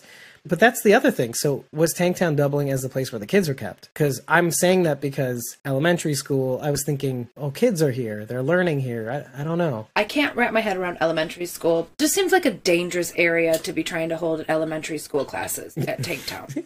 right, with, with fire. Although it is when protected. when you have Lawton, when you have Lawton, why would you hold school at Tanktown? I mean, I suppose you're right, but like Lawton would probably be like the Mount Olympus of where they're Yes, like but their head. children are the future, so wouldn't they be put up on a pedestal? Maybe I was thinking more of like Lawton, kind of like what we were saying about and how I love this when we were breaking it down. Like, why keep everybody in one place? Like, okay, maybe our HQ is here. It is a raised, it's like a plateaued settlement, so that you know walkers can't generally really climb up unless they climb up on each other, and what, and that's a whole trick. But hmm. failing that, let's say this is their command center, right? It would make sense that if that, it, you know, being it, being their command center, that they would w- not want kids to be in the line of fire, put them in satellite stations with enough adequate walls. So, I mean, I think Tanktown doesn't have the geographical boundaries that would keep kids safe, even though there's fires billowing everywhere. But look, they had those sheds, those metal sheds, and not a good that did them, but whatever. I don't know. I'm trying to think of the safest place. I just thought that was I know interesting because I've been thinking about where the kids are at this point too. Like you know, where's Annie? Yeah, what I noticed on that first page was 32 people were scratched out, and then it said 31 people remained. Oh, so replacement theory or Well, I don't know. I obviously somebody died, and they had to change their notes to 31. Hmm. So I'm trying. I'm trying to think like where was Paige stationed? You know, Paige. You know, losing Oh, Paige yeah, could have been the that one. is Paige. That is that's Paige. Yeah. Very next to Jasper's leg page. It, just to explain, because not everybody might, not know who's Paige. The beginning of bury her next to Jasper leg, Jasper's leg, the Sarah lookalike, almost in blue instead of red. That that woman's called Paige, and yeah, and we Yes. find out she's part of the end is the beginning people. Although interestingly enough, like it's good to remember that because they are willing to kill themselves to keep the holding safe. There's that's a cool element because you don't see a lick of that while they're in the holding. You know, that- that kind of suicidal ideation. Yeah, suicidal ideation. Uh, but going back to that, you're right. Yeah, that, that's the that's the one that got scratched out. So they've been monitoring them like hardcore. I don't know. Anyway, uh, we're, we're barking up some trees here, but. uh Uh, yeah, Sharony's saying they, they could have classes at, uh, in each settlement. Could have been yeah. So it could also have been the Razor Finger Walker, as she says also. But that could have been somebody that gave their lives. It could be one of their extra mannequin walkers, attached some things onto them. But Paige makes more sense. I mean, literally, she died in that episode. Sharony says another thing, which I, I I I really almost missed. They could have heard Virginia and Morgan on the radio and figured out that Morgan killed Emil and had the key. Yeah, that's that. i- Okay, that makes a little sense because how? Okay, how would they have had the wherewithal to encounter Morgan on the road when they slammed into him? And I thought that was maybe just an accident. You know, that could have well been an accident. Maybe not. And how does they how do they know he has the key? That's the thing. Like they killed the two people that were there, or they confused Emil with Morgan, and then after a while they found out Morgan killed Emil because he was in his clothes. Easy mistake. But I guess that could be unfolded later on because they do make a pointed effort in this episode. This is a good way to kind of just at least finish this conversation. Is that the question was asked to Morgan? How do they know it? Morgan does not have an answer, which means it was said out loud. Which means at some point there's going to be maybe something that we don't know that comes Yeah. up that says, "Oh, I know why." I think they know about the key. I, I I can't say how, but all of these theories make sense. Yeah. Maybe they heard it on the radio. Maybe rumors. But who knows? And what does Becky say? Go ahead. You, you could say it. Becky says, "Plot twist: Morgan is the spy." Uh, Oh, that would be crazy. I mean, all the, I mean, why not? Why not? all this time we're thinking, oh, and and I'm really backing off the theory that June is the big big bad, because just because of the last episode, I think mostly she just seems to be very respectful of Morgan's rules and knows what he did. She sends her regrets, right, regret instead of regards. But that would be interesting. Like Morgan, who is often seen as the Madison replacement, people are angry about that, etc., etc. Some people, not all, not all people, most people. Wouldn't it be something if Morgan was the big bad? I wouldn't like it. It just doesn't make sense to me. For all the stuff that we saw him go through in The Walking Dead, being there from the beginning, just to be the big bad, it makes sense on a level because I just, it's funny. I'll, let me explain my logic first. Dwight says something to Althea, and we can talk about that just after. Althea resolves herself to look for Beer Lady on her own, which means she's going to go on a solo mission to try to find her and warn her about these people, as well she should, because they are definitely a threat to all living life on this planet right now at this point, depending on the capabilities of the sub, which is the assumption that we have. This is a nuclear sub key, at least one of two, if not just the one, to turn the key to engage the nuclear weapons. However, Dwight says something to Althea that I thought was not verbatim exactly that Rick said to Morgan. Like, I'll radio, I'll check in with you every day, and if you don't, I'll come after you. I had assumed that Rick had said that to Morgan. But then, as I'm writing my notes, I said, I need to be right about that. I need to make sure I'm right about that. So, what do I do? I turn on The Walking Dead season one. And aside from so many different comments I could make about that first season, how like so many good things, but also some like, oh man, they really were trying to find their footing with this one. Some of the Rick monologues with the sweeping camera shots with Rick using the walkie to, to talk to Morgan, almost soliloquying, and it's just and I kept I looked at it, I'm like, oh my god, this is so overindulgent. Like they're giving they're making Rick out to be like Saint Rick Ignatius or something. But again, it's a product of its era, right? It's 2010. They're piloting this for six episodes. They're like, let's make this guy seem like the big protagonist and everything. Anyway, so moving along. There's one of, I think, three times that Rick uses that radio to talk to Morgan. Not one of the times says, I'm going to come after you. And maybe I thought that because of Clear, because you know Morgan's like saying essentially to him, "Why didn't you come after me? I I hadn't answered you any of those times. like, didn't Yeah. you think to come after me, man? Like you check up on me because of what I did for you? Come on, dude." And then I realized, okay, he stopped doing that after his boy got shot, and things kind of got crazy after that, which does tie into the Morgan Rick story overall across the seasons. But anyway, going back to Dwight, the, it he does kind of say it like Rick. You don't you don't contact me, I'm gonna find you. Rick Rick Grimes, a little little head tilt, I'm find you. Little little grunt, little a little kind of thing in his voice, little little gravel, like a little. Uh, uh. like it's almost as if he was making fun of him, you know, making fun of Andrew Lincoln. You, you, Becky, you were there when I was when I was freaking out about that. Okay, Becky's referring to right after that conversation with Alan Dwight. Which okay, let's talk about that just for a second. Before one of the things that we said in the beginning of the season, this is the funny thing about airing The Walking Dead World Beyond with the first half of Fear the Walking Dead season six, or at least most of it, is one of the things we said after looking back and forth.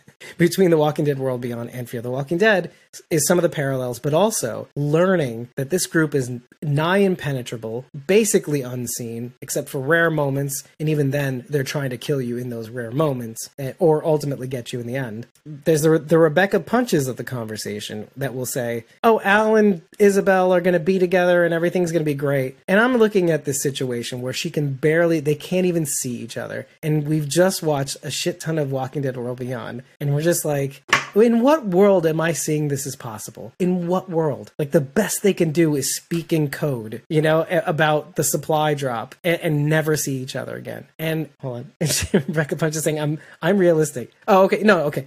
She's saying because we had a conversation last night. She says I'm realistic. She's so she, she wants it to happen and she's rooting for it, but she's realistic. and Charity says if you read Rebecca Punch's fake, you know. But going back to to what Al is saying now, or at least what Dwight is, and again something we said about Dwight before not the sharpest tool in the shed. He said, like, maybe warn them.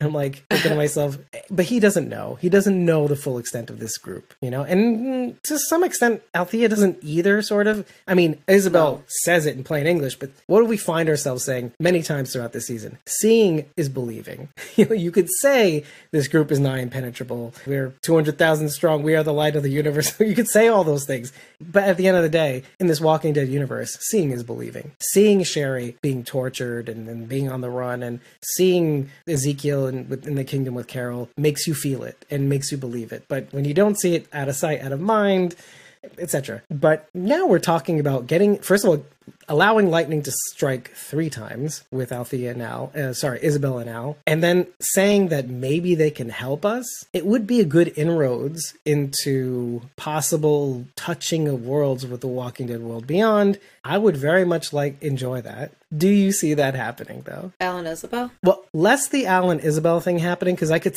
sort of see an encounter or in the process of something else happens, whatever. But can you even see a world in which the Fear of the Walking Dead and the Walking Dead World Beyond will actually touch? Yeah, absolutely. We know that World Beyond's a limited series, so they got to do something with characters.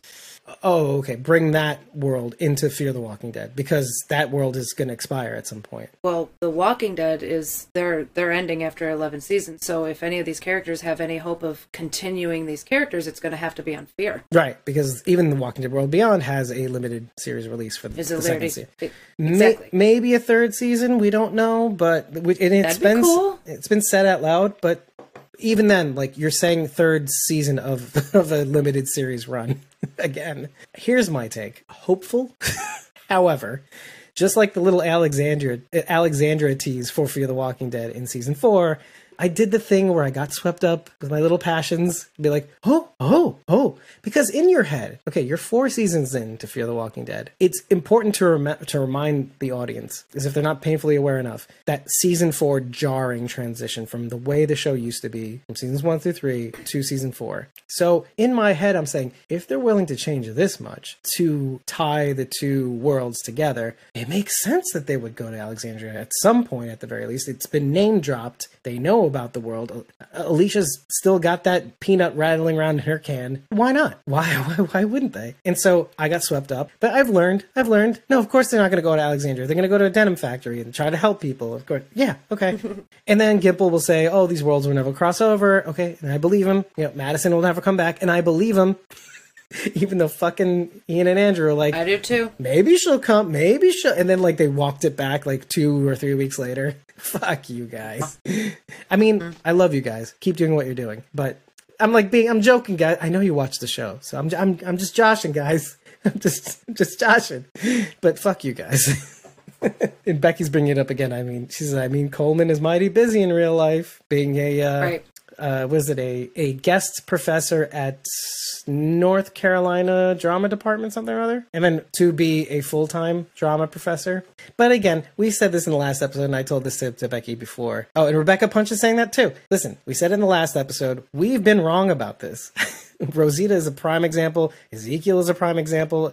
With as busy as Ezekiel is with voiceover work, cameos, all this other stuff that he does in life. You know, Teen Titans, uh, all that stuff. He still made it out alive. Rosita, we said, oh, Selena, and, and all these other projects. uh, The all the places she'd gone, she was globe trotting all over the world during The Walking Dead season nine. Around the time during filming, like it hadn't f- finished filming the back half yet, and we're like, oh my god, she's globe trotting. She's all over the world. Oh no, no, she didn't die in season nine, nor season ten. And so don't just don't do it. Don't base any theories on what the actors are doing in real life. Just don't do it. It's just not worth it. To be wrong that badly has bit us twice, at least, if not three times, because we thought Briana Venskus would live, and yet she was the most busy person of all. We didn't address the one thing that Becky brought up earlier: the ominous music transition between just after We started. We started to, and then yeah, and, and I needed to come back, and then okay. So Becky had said during the chat, she said, "What is what is this ominous music that comes on right after Alan Dwight's conversation?"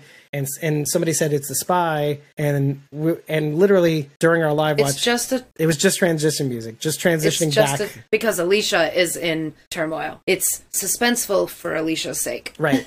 But here's the thing. The fact that it was that jarring, I think I'm going to say I think that was a mistake. That was not a good as I To don't begin the music so early. Yeah, I think the, the in the process I think they just put the music in at, at least a little too loud or they know by now what kind of fans they're dealing with. And if you if you line us if you line up music at at you know one second before it's supposed to, we're gonna notice that. Yeah, like bad And then we're gonna and then we're gonna go, what does it mean? yeah. And and we're going to go we're to go bad ADR also though too. So Yeah, yeah. you know, sorry. I'm I'm trying to be smart Like- about this, you know. Becky is trying to back it up since the camera camera angle makes it look like someone is watching and listening to them. I mean, you know. okay, okay, Right. Yeah, I guess, but It was like kind of from a distance. I, I see what you're saying. yeah, I guess. But I'm I'm not. Uh, it's just mm, You guys, what if it's Charlie? I'm kidding. I'm kidding. we can't we can't do this to ourselves. We can't after everything we've been through. She wouldn't do that. Yeah. She wouldn't do it. She found a good family at last, and she knows the difference now. Okay, the stupid thing. You ready? When Teddy kneels down to kill embalming dude. His name is Harvey. Okay. Um, Okay, who cares? his You're right. name his his name is longer than the line he had. Anyway, He'll make it easier on you. Teddy kneels down to kill Harvey, and I notice he's wearing socks with sandals, which is just he? another clear sign. Yeah, oh yeah, which is just another clear sign of being crazy, right? Right, but what I psychopath. okay, but here's the stupid part. Okay, Yeah. here comes the stupid part. His socks were blue, and what does blue mean in this universe? Death. It means death or psychopomp or whatever we said, Could or hope. It also it also is a symbol of hope. or or innocence. We said too. Right. This is how this is what they do to me. Why did they put blue socks on him? but then again, Why couldn't they have been green? okay, okay, wait, wait. But let's go on that logic. Okay, wait, wait. Popcorn sex would have been better, Sharon. Yeah, popcorn sex would have been even better. We have to go back to the beginning of the episode. One of my biggest comments was like, "Why is everybody in a fucking black uniform?" and I said, "Like Mussolini much?"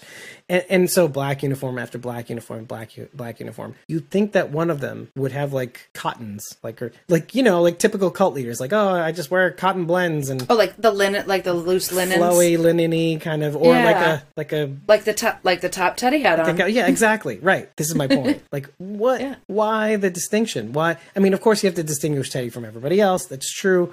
Everybody else is in jumpsuits. Everybody's just the worker bee. He's the queen bee. Eh, King of, king of the crazies, as Alicia says. But then, like, why the stark contrast in in, in colors? I, I mean, I guess they are working with soil. That makes sense. Whatever. Okay, but let's go back to your comment. The blue socks. Who else had blue on him? Strand. Strand's band around his hat. Eh, But if that means innocence and hope, Strand? I mean, you know. But, I mean, you can use that as a tell, I guess. Maybe. I mean, in this case, it can mean death. Sure, go ahead. Oh, oh, oh. Bye, Strand. Bye, Teddy. Yeah. I mean, blue do- has typically foreshadowed death eh, also. The blue paint on Jadis is, or sorry, survival, sort of, I guess. Because Jadis is Who the- knows? Because Carl did blue handprints with Judith, and he's dead, and she's alive. So Right. where do we do with that? right exactly so i'm trying to figure that out exactly but yeah whatever it's not a science people but um Yeah. but jadis does paint with the blue paint the, the Yeah. cat or was it a cat painting I, I don't know but i know it was blue the, The paint was blue. I think it was a cat painting. Yes. Simon knocks it over. It's all over the ground. He stomps all over that. So there's a little bit of that going on here too. And mm-hmm. Simon does end up biting it too because he tried it all over it. But Jadis is the sole survivor. Okay. Judith mm-hmm. is the sole survivor. You know, Carl is the one who dies. These are two people who touch the blue paint, but one of them gets it, one of them doesn't, or the whole people gets it. But Strand gets it. Teddy gets it. Who survives? Because one of the things that I've overheard is that this group is going to persist, possibly, maybe into season seven. I'm not Oh. 100% certain but it's i don't know if it's more rumor than it is fact or that and it has been said that like this this group it's good to remind people that they're allegedly according to the producers they probably the most dangerous i think gimple said this specifically probably the most hmm. dangerous villain in the walking dead universe. Now if what we're putting together is true and they do have a nuke that will level everything topside yeah technically be that's true. true that's very Yeah. true Yeah. they are the most Very true. dangerous enemy in the Walking Dead universe. Okay, so I could say the same for for the Whispers too, because they don't really have a whole lot of regard for life. You know, they're animals and they live the way that they live. And I feel like it's kind of the same with this group. Like they're just out to at Nessie. You've mentioned like that they're trying to collect more people. I I don't know if I. at first, Oh oh okay. So so because not they're any, about okay. to close the doors now. What for? Okay, I was okay. I was gonna say I don't I don't know if I necessarily agree with that because to me it's like they're just trying to kill everything up top so that they can come down here and know that everything up there is dead and maybe it'll regrow. I don't know if they maybe they plan on eventually coming back out after everything has just is gone. I don't I don't know. Here's but, my assumption is that they are because right. resources You at need sunlight. point. Yeah, you need sunlight at some as a human. You need sunlight at some point. Vitamin Yeah. D. Now you can get that from other plants. That's true, or other other supplements, maybe crustaceans, or I think you can do that from crustacean. I can't remember which. But they're underground. They still need to get all of these things Yeah, I too. was, Like, I was gonna say right, but even they need sunlight, right? Right. That's the thing that people miss is that yeah, even those crustaceans. Let's say let's just assume they're crustacean. I don't know what the fuck I'm talking about. for argument's sake, whatever. They have Yeah. to get the sunlight with which to store those vitamins, etc. So So I, I would say they are very dangerous because they value nothing. They don't value anything up there. They just want to kill everything topside. So that is pretty dangerous, yeah. Yeah. Where the other groups, you know, Negan wanted to save people. yeah, You know. I mean, uh, you know, genuinely, sure, whatever. I mean, only kills Right. enough to bring the others in, uh, Right. And and again, on a micro level, right? All of these are Mm-hmm. micro levels. Like even the governor, micro level. My own niche, my own Woodbury, my Mm-hmm. Yes. own sanctuary. Uh, in Right. even Alpha, roaming around in packs, so like wolves, Exactly. on a micro Yep. level. They were Uh, we- animals. We, we're just animals. We're just roaming around, doing our thing, pooping in, in, in little pits, and then falling in them, and maybe having sex in them. I don't know, socks, whatever. Ew. so. yeah so by that like I, I guess i could see how they could be the most dangerous because i feel like they really have no regard for life up there it's all about their life continuing Yeah, and I think I think capturing the CRM soldier and having all these maps that was a little scary that they even had a crm officer i mean i was scared that it was in isabelle the full but then regalia one, too. right like I, my first reaction was like oh god you know not isabelle but then obviously and then after that i'm like holy shit they still got a hold of one of them that's still like ugh. To even have gotten there, to even have Yeah. even captured one is a tough is a tough one to do. Exactly. It's like the rarest Pokemon ever. Yeah, exactly. CRM you got a soldier. Mewtwo. Okay, I, that's the only thing. It's the only Pokemon I know. Anyway, that's rare, but it does do a little bit of paralleling with Fear the you know Fear the Walking Dead season five. You know, in that you know we do find a dead CRM soldier that Al finds and has all these shaded. Remember the shade square? I was like, oh look the shade. You, then it decodes the thing and like whatever. Oh yeah. yeah. Okay, so what? But no, it also does go to even further that Teddy eh, or maybe somebody in the group is at least smart enough, or maybe the sub guys, maybe the submarine guys. But the fact that they have these maps now and that they were able to decode it means that they're very smart, regardless Yeah. of who did it, how they did it, whatever. Somebody is anyway. and expanded their plan. Okay, instead of hitting these rinky dink nearby outlets, right? These little settlements living outside, which is good to remind people that in Fear the Walking Dead season four, there was a distinct mm, impression that the show gave you that that this place is desolate, that people are hopeless. The scarcity is real. The vultures are out there plucking things dry. There's nothing out there. A few years later, obviously, people are scratching and trying to find a niche, right? So whatever settlements are out there are limited. There's few, but now with the CRM map, the, these cult motherfuckers can expand their vision and say, "Oh, we're not just going to get the people nearby. We have a literal coordinates that we can plug into a little computer and take out all the places we know there are people. We can firebomb the shit out of them and make our dream a reality. And then when we come out of our the holding where we're held temporarily, we can go topside, you know, after raising generations of of kids. And Let's say, mm-hmm. let's just say like a Chernobyl situation. Let's say like hundred years or two hundred years. Let's say when once the soil is is less irradiated, we can go topside and the world is ours again. Maybe we can solve this fucking zombie shit shit out. I don't know. That is fucking diabolical. That's crazy. Mm-hmm. That's the king of crazies. The mural that Derek is painting Right. and all the point. different locations up there that he was painting as like um, accomplishments for destroying these places. Or maybe okay. So you're viewing them as a uh, like mission accomplished kind of things. Okay. Well, he was painting Tank Town when Wes approaches. Off to the left is Nora's building, and then there's the motel, which I'm assuming is Motel 4 Right. from the notebook. And then there's what looks like, I don't know, sort of like the hilltop and the prison combined. It's like a wooden structure thing. I don't that one I that one I couldn't I couldn't place. But then there's a bridge at the bottom. And that I found was the Pennybacker Bridge in Austin, Texas. Yeah. Well, that's that's pretty cool. Little Austin insider kind of thing. Yeah. And Uh. it's now on me and Sharondy's Google Maps. Done. Pin it. yeah and, and again this is like me going back to like trying to figure out derek and because i mean a lot of the times you you you make art to memorialize things to see where you've been but also to see when people look at this what do they see what are they supposed to see here's the question then if not for ginny coming in and trying to rescue tanktown with june and everybody else and john obviously luciana it's possible that those residents would be among the holding. They could have just scooped them up and said, "Hey, Ginny doesn't give a shit about you. Come with us." And and they would have that hmm. mural with which to look by and say, "This is where you were. This is what the other people's ideas led you to, and now you should be thankful that you're here." You know that sort of hmm. thing. I was trying to think about that, but like I was also trying to think like it, it can't all be crazy. Some of it has to be like because it is beautiful in a sense too. Like Derek is expressing himself in some way, but it would make sense what you're saying is that it is more matter of fact. Ever since you pointed that out, that is more matter of factly the way they go about things. You're either this, people are people. You're either this or you're this. I would like it if you're here. I'm trying to keep you here because this is where you should be. You know, but if you insist on going topside, well then you're just the Walking Dead, or that we're all the Walking Dead. I'm just the Walking Dead that's fed. You are the Walking Dead that thinks that they don't need Teddy. You know, they you're just you're Yeah. just like the you're dead. A po- you're a poster. I'm still alive, but you're a poster. Yeah, exactly. Yes, exactly. have to, speaking of when you met, when you almost messed up Derek and Wes's names, Yeah. one of the things in that chat that they initially have was they talk about the motorcycle, which obviously was shot up by Doris. I Oh, think. Oh, yeah. that was a sweet ride. It's like, ah, not anymore.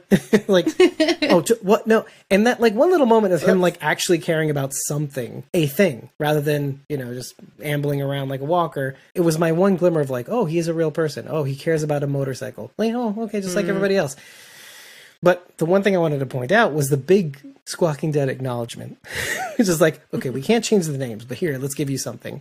The manuscript that was claimed to have been Derek's in season Derek, five yeah. was actually Wes's. And what was our big theory? Our theory was Derek had changed his name to Wes, his brother, to honor his mm-hmm. name. You know, that he took on his brother. And which what makes sense about that is that what he says to Riley, or you know, later on, he said, or earlier on, he says, "Who painted these?" He's like, you know, it just mm-hmm. reminded me of my brother. I I started copying my brother. We started painting the trees together. I literally was following in his footsteps. I was just following him. You know, he he would write, I would write, and then and then they dropped this fucking business about. So that alone was kind of like. Thanks, Ian and Andrew. Thank you, thank you. I, it, Thanks, guys. because it kind of made sense. Like the the the I and again, this is mostly me projecting my love for my own brother. My my brother does that with me. He does in some senses. Okay, my screen name is Mist Yang. My brother's name is Rip Yang on on social media. so let me just out my brother there right now. He's a streamer now. Go follow him. Just go follow Rip Yang on Twitter. There you go. I could see my brother like taking on my name and uh, allowing himself to take on some of the things that I took on to, to allow my name to live on. And I, and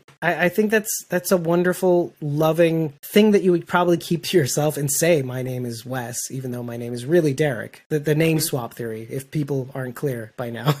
I, I'll Right. I'll include that clip in the in the in the actual blog so you have a context for that. But essentially, we thought this up when we first met him in season five. We're like, this is just awfully weird. He's holding onto this manuscript that says it's his brother's, but it's really his. But now we know it's really his. It's not Derek's. And so mm-hmm. there was a little bit of like weird acknowledgement of our theory because it makes no sense. Listen, it makes no sense that it's his. It just doesn't make sense. It doesn't make sense why you would lie and say that it's not yours. Oh, it's not mine. It's my brother's. What? Like, what to, what's the point of that? And then admitting it here that it's really Wes's. Mm-hmm. Maybe are we? Maybe we're gonna see it again. Is it gonna? Bring, is it gonna come back up? Maybe. Well, remember he loses it anyway, so, or he, oh, he actually throws it out. Remember when he kills the guy? oh, sh- oh, that's yeah. So we're not gonna see it. You know, he- so this really has no point. No, but that's but that's my point. Why even mention it? I mean, it's nice to mention it out loud to give it kind of a callback, like a reference. But then to say that it's his, that's got to be something that only It's Squawking, just for us. that It's Squawking Dead us. would appreciate. That's, what I'm trying to say, man. They- it doesn't did it make sense. us. It doesn't make sense to say that it's Wes. Wes's. It They're doesn't. writing. They're writing for us now. yes. we love you guys. Of course, I don't really think that. I mean, maybe a little. Okay, how about how let's let's make it broader. How about they okay, they know Okay, that there are you. a lot of Please dial me back. we'll we'll put a big old umbrella up on it. It's it's for all of the eagle-eyed fans or eagle-eared fans in this case. The fans that go as deep as we do into these episodes, they're the ones who are going to notice it. Yeah, You yeah. know. they not all of them. And that and that's us. And yeah, that's us. Not all of them thought of the name swap theory, but right. but okay, fine. They- all- they did it so that they can go, hey, wait, what? Wait, what? it's, it's Wes's novel? Wait, what? Wait, what? What, what does that mean? and then we'll never see it again, right? But here we are. Right. Oh, Sharon D says, it's for me. Don't kid yourself. get the fuck out. Get up. Get, get the fuck It out. has wait, wait, wait. it has nothing to it has nothing to do with June. Charity, get, get the fuck out of my house.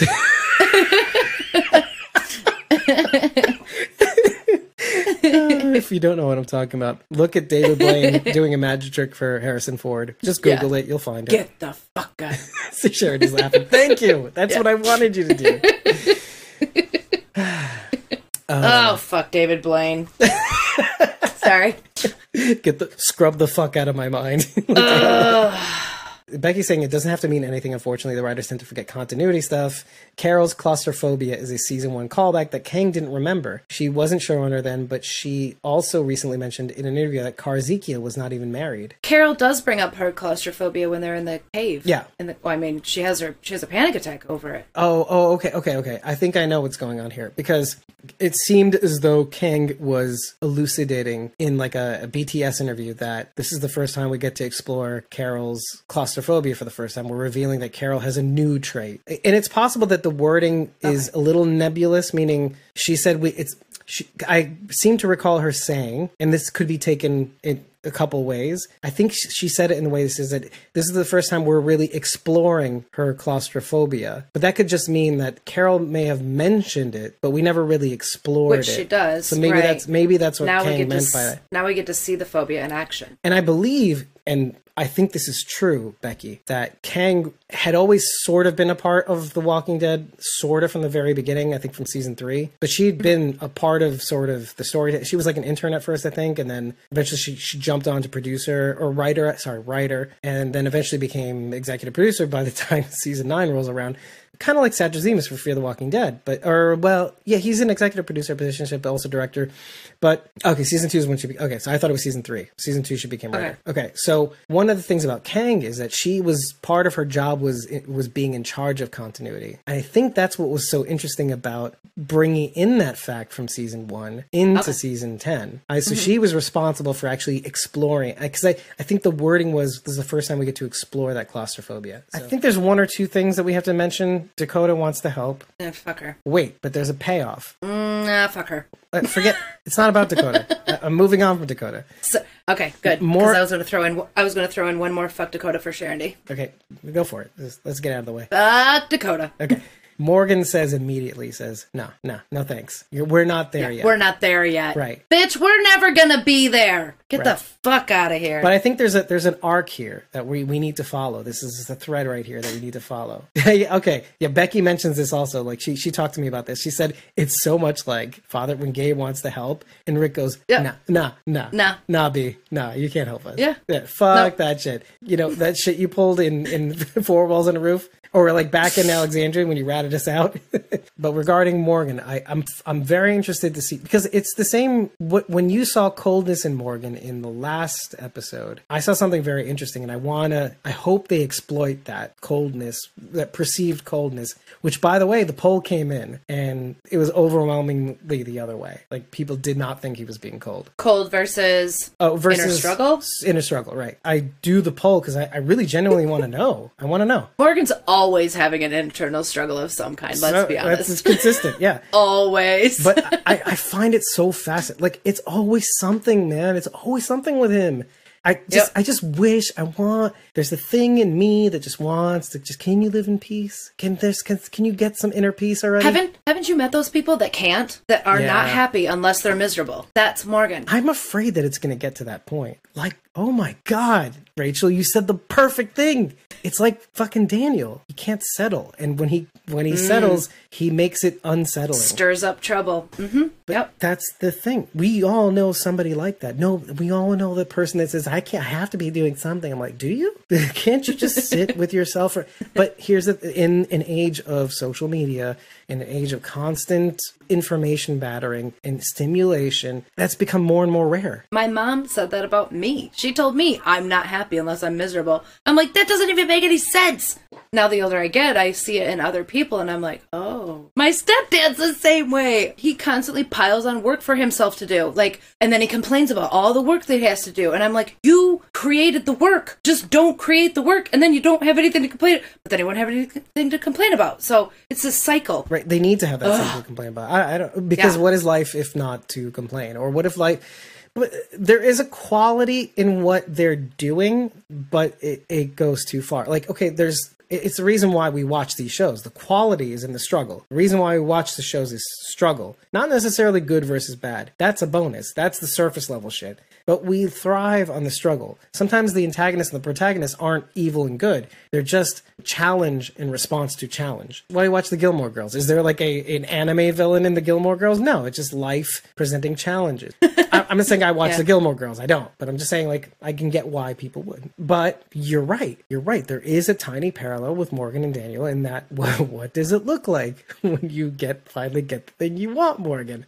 And I think the show is truly going to try to explore that. First of all, how far Morgan is willing to go to achieve that thing, whether he's willing to back away. And we've seen signs of him backing away from what he thinks is the right thing. We see it like in almost every episode. Uh, you know, we have to use Dakota's leverage and like, oh wait, Alicia, okay, all right, let you here, Alicia, you take care of this. And Alicia, and two times, Does. two times, two times was re- was referenced that Alicia took a chance on me. Dakota mentions, and uh, so we have to take that into account in our moral calculus against fuck Morgan, fuck Alicia too. And Alicia says it in this episode. She says it. We can't make the same mistake that we made with Dakota. I don't think she regrets that mistake, but the group had made a mistake in letting people keep their arms. We can't let them. I like these little parallels, these tiny little parallels you see. Like we can't like make that mistake again about letting people keep their weapons. So we adjusted our thinking. They didn't say that we're mm-hmm. wrong, but they said let's make adjustments in our thinking. Alicia didn't say that her decision was wrong, but let's not make that mistake of fully trusting Dakota again, or like let's not make the same mistake with Dakota that we're doing with Derek.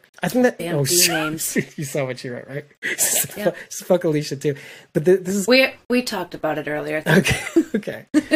At this point, I feel like I'm just fingering, like just pointing out all the people that Sharon can just tell to go fuck themselves because John is dead. Well, yeah. We talked about this earlier. I don't know. I don't know how Alicia feels about Dakota walking freely around around the damn settlement. I was under the impression when Alicia stuck her neck out for Dakota, it was to bring bring her to the dam. She she could stay alive, but she would be imprisoned. The original plan was before we even she even knew that John was murked by her. Well, uh, they were going to go to the diamond or whatever, but um, and then to the dam, then they got separated from more uh, from because of the herd, and, More- which is mentioned. And, but uh, uh, the key takeaway here is that part of what we need to remember is that there was a, a, a conflict between Morgan and Alicia, almost like a an almost like an armed conflict about what to do with Dakota, to the point where we can't let this happen. And then Morgan relents and allows Alicia to go with Alicia's plan, and to the point where he defends her plan in the face of Victor saying, "Let's bring Dakota home. Come on, let's go." So I like I like that. There's something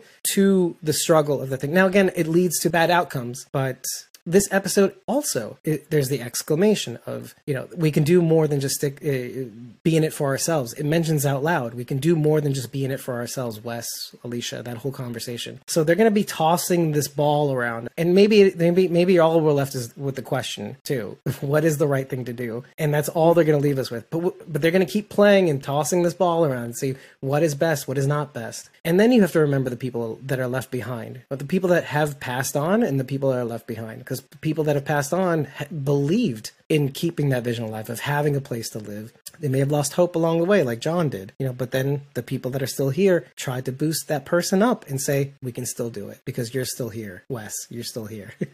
If you're reading this you're still here. Honor the people that are gone uh, and you know, honor the people that are still here. I think everybody should read this. It's steven hassan's bite model of authoritarian control. This is like basically the shortcut guide to how to determine what group is a cult. They've stacked this up against certain sects of religions like catholicism and then you go through the steps. You go through each of the now the bite is an acronym. It stands for behavioral informational thought and emotional control. And there's all and we're not going to go through all the the num all the steps in each one. Here's some examples. In the b part you know so you go through each step individually and there's all these little shortcut questions. Do they regulate an individual's physical reality? Yes they do.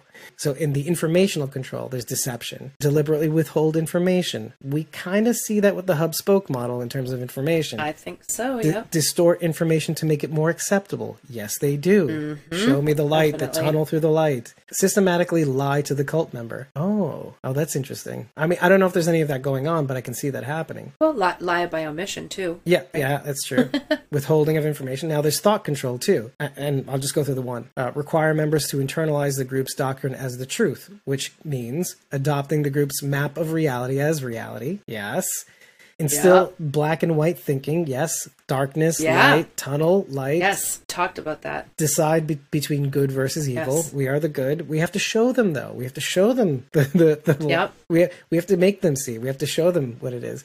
Uh, organize people into us versus them, insiders versus outsiders. Yep. Okay. Mm-hmm. So that's that's thought control. They're a cult. Check. Yeah. Well, let's go through the E though too, because there's just the one. Um, Again, we're just going through one point from each. The first one is manipulate and narrow the range of feelings. Yeah, Derek. Holy shit. Some emotions and or needs are deemed as evil, wrong, or selfish. Like wanting things, like a bike. He almost surprised himself at how he was like, "Oh, that thing was awesome." Uh, moving on.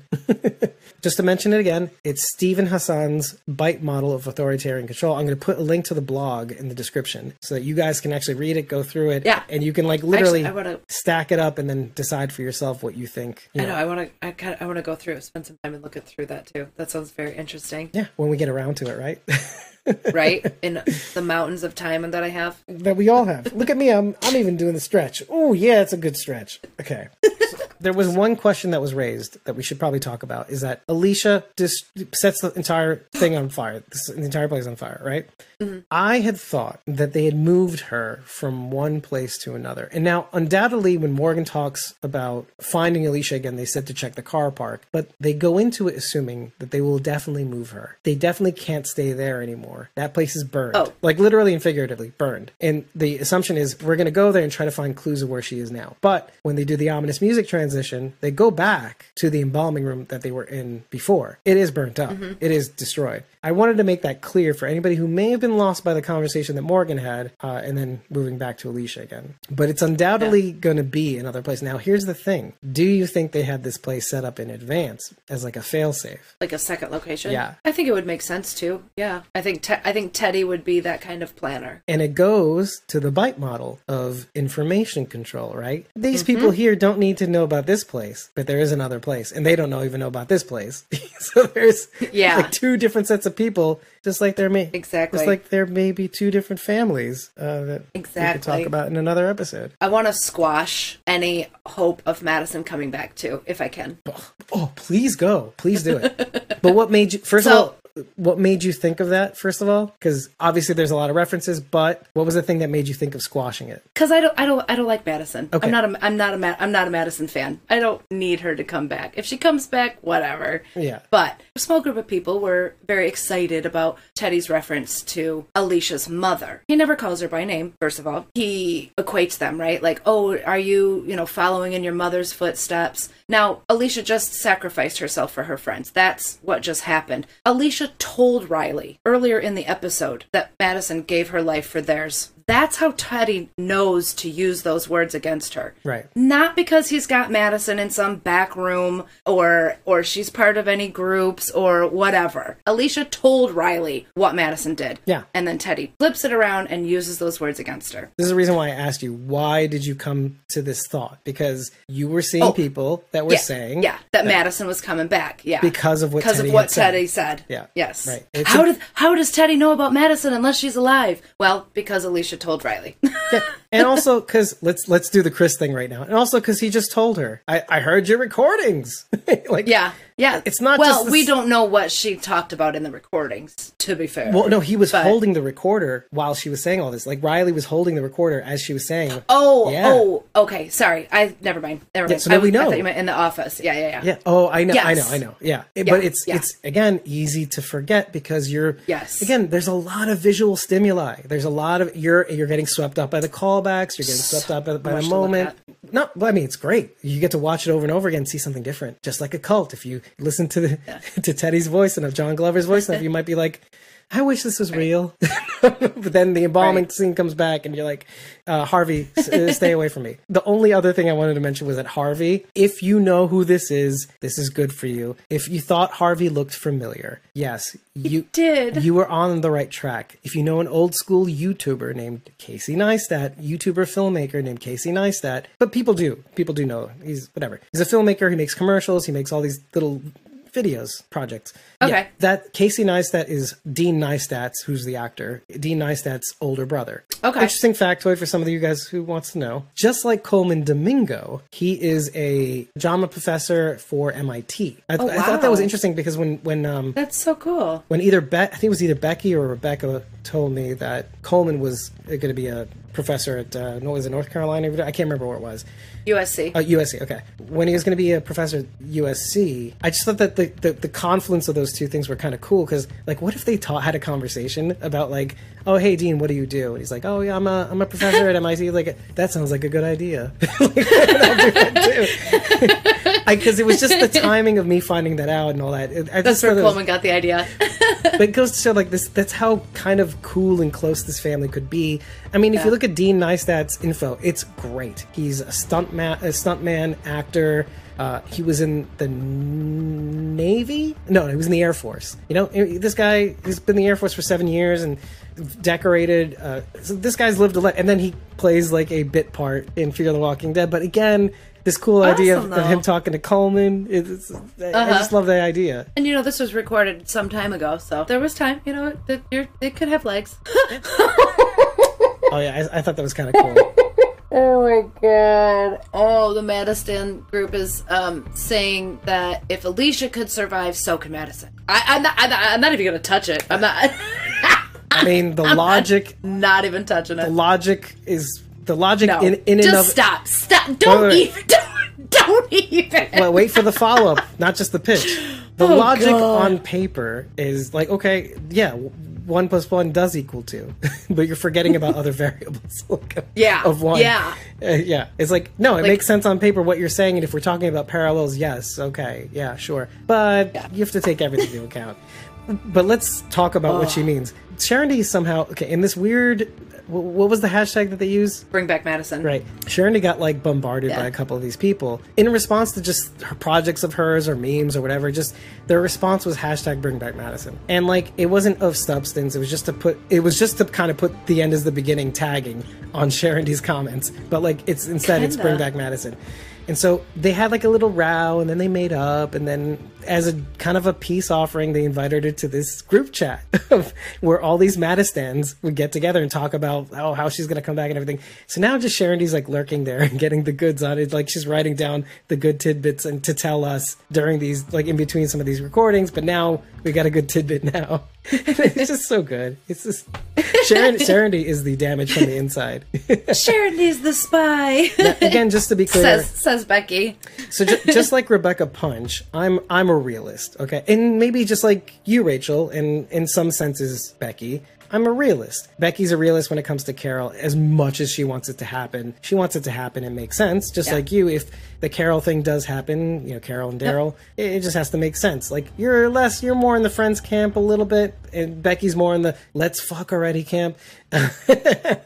But I, I, as far as the Madison thing goes, I love Madison. I, I, I am a fanboy. I don't care. I, I'm not. I don't like collect the figurines. I don't do the things, but I, I do. I did like the character. I would like her to come back, but it has to make sense. And if she doesn't come back, I'm okay too. That's that's the reality. Because what am I a slave to? Story. The story, has to make sense. That's primary Story number slave. one number one on my list people will die and i will be sad but then i will say it was an honor for the story and the story is good They killed Glenn almost four years ago, and I'm still here. So. Yeah. If you're reading this or if you're listening to this podcast rachel's still here.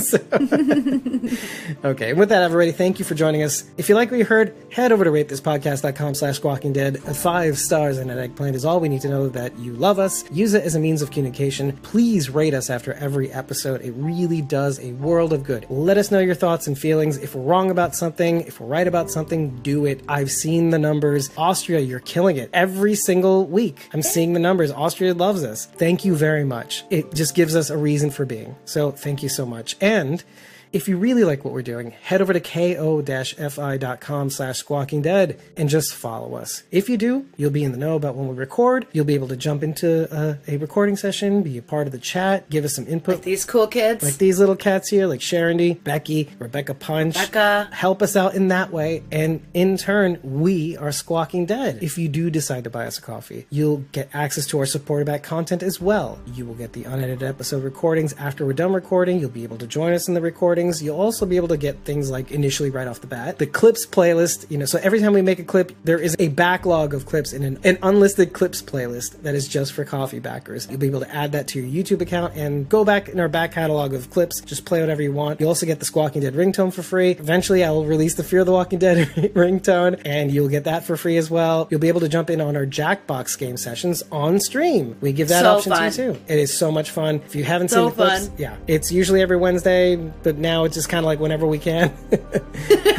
when we feel like it, people. Yeah, basically Be when there. we feel like it. It's we try to do it weekly, but sometimes it doesn't work out. Mm, probably like this week. You know, we'll see. We'll see. life. basically. And you know, we're thinking of new things all the time. Tiers are coming very soon.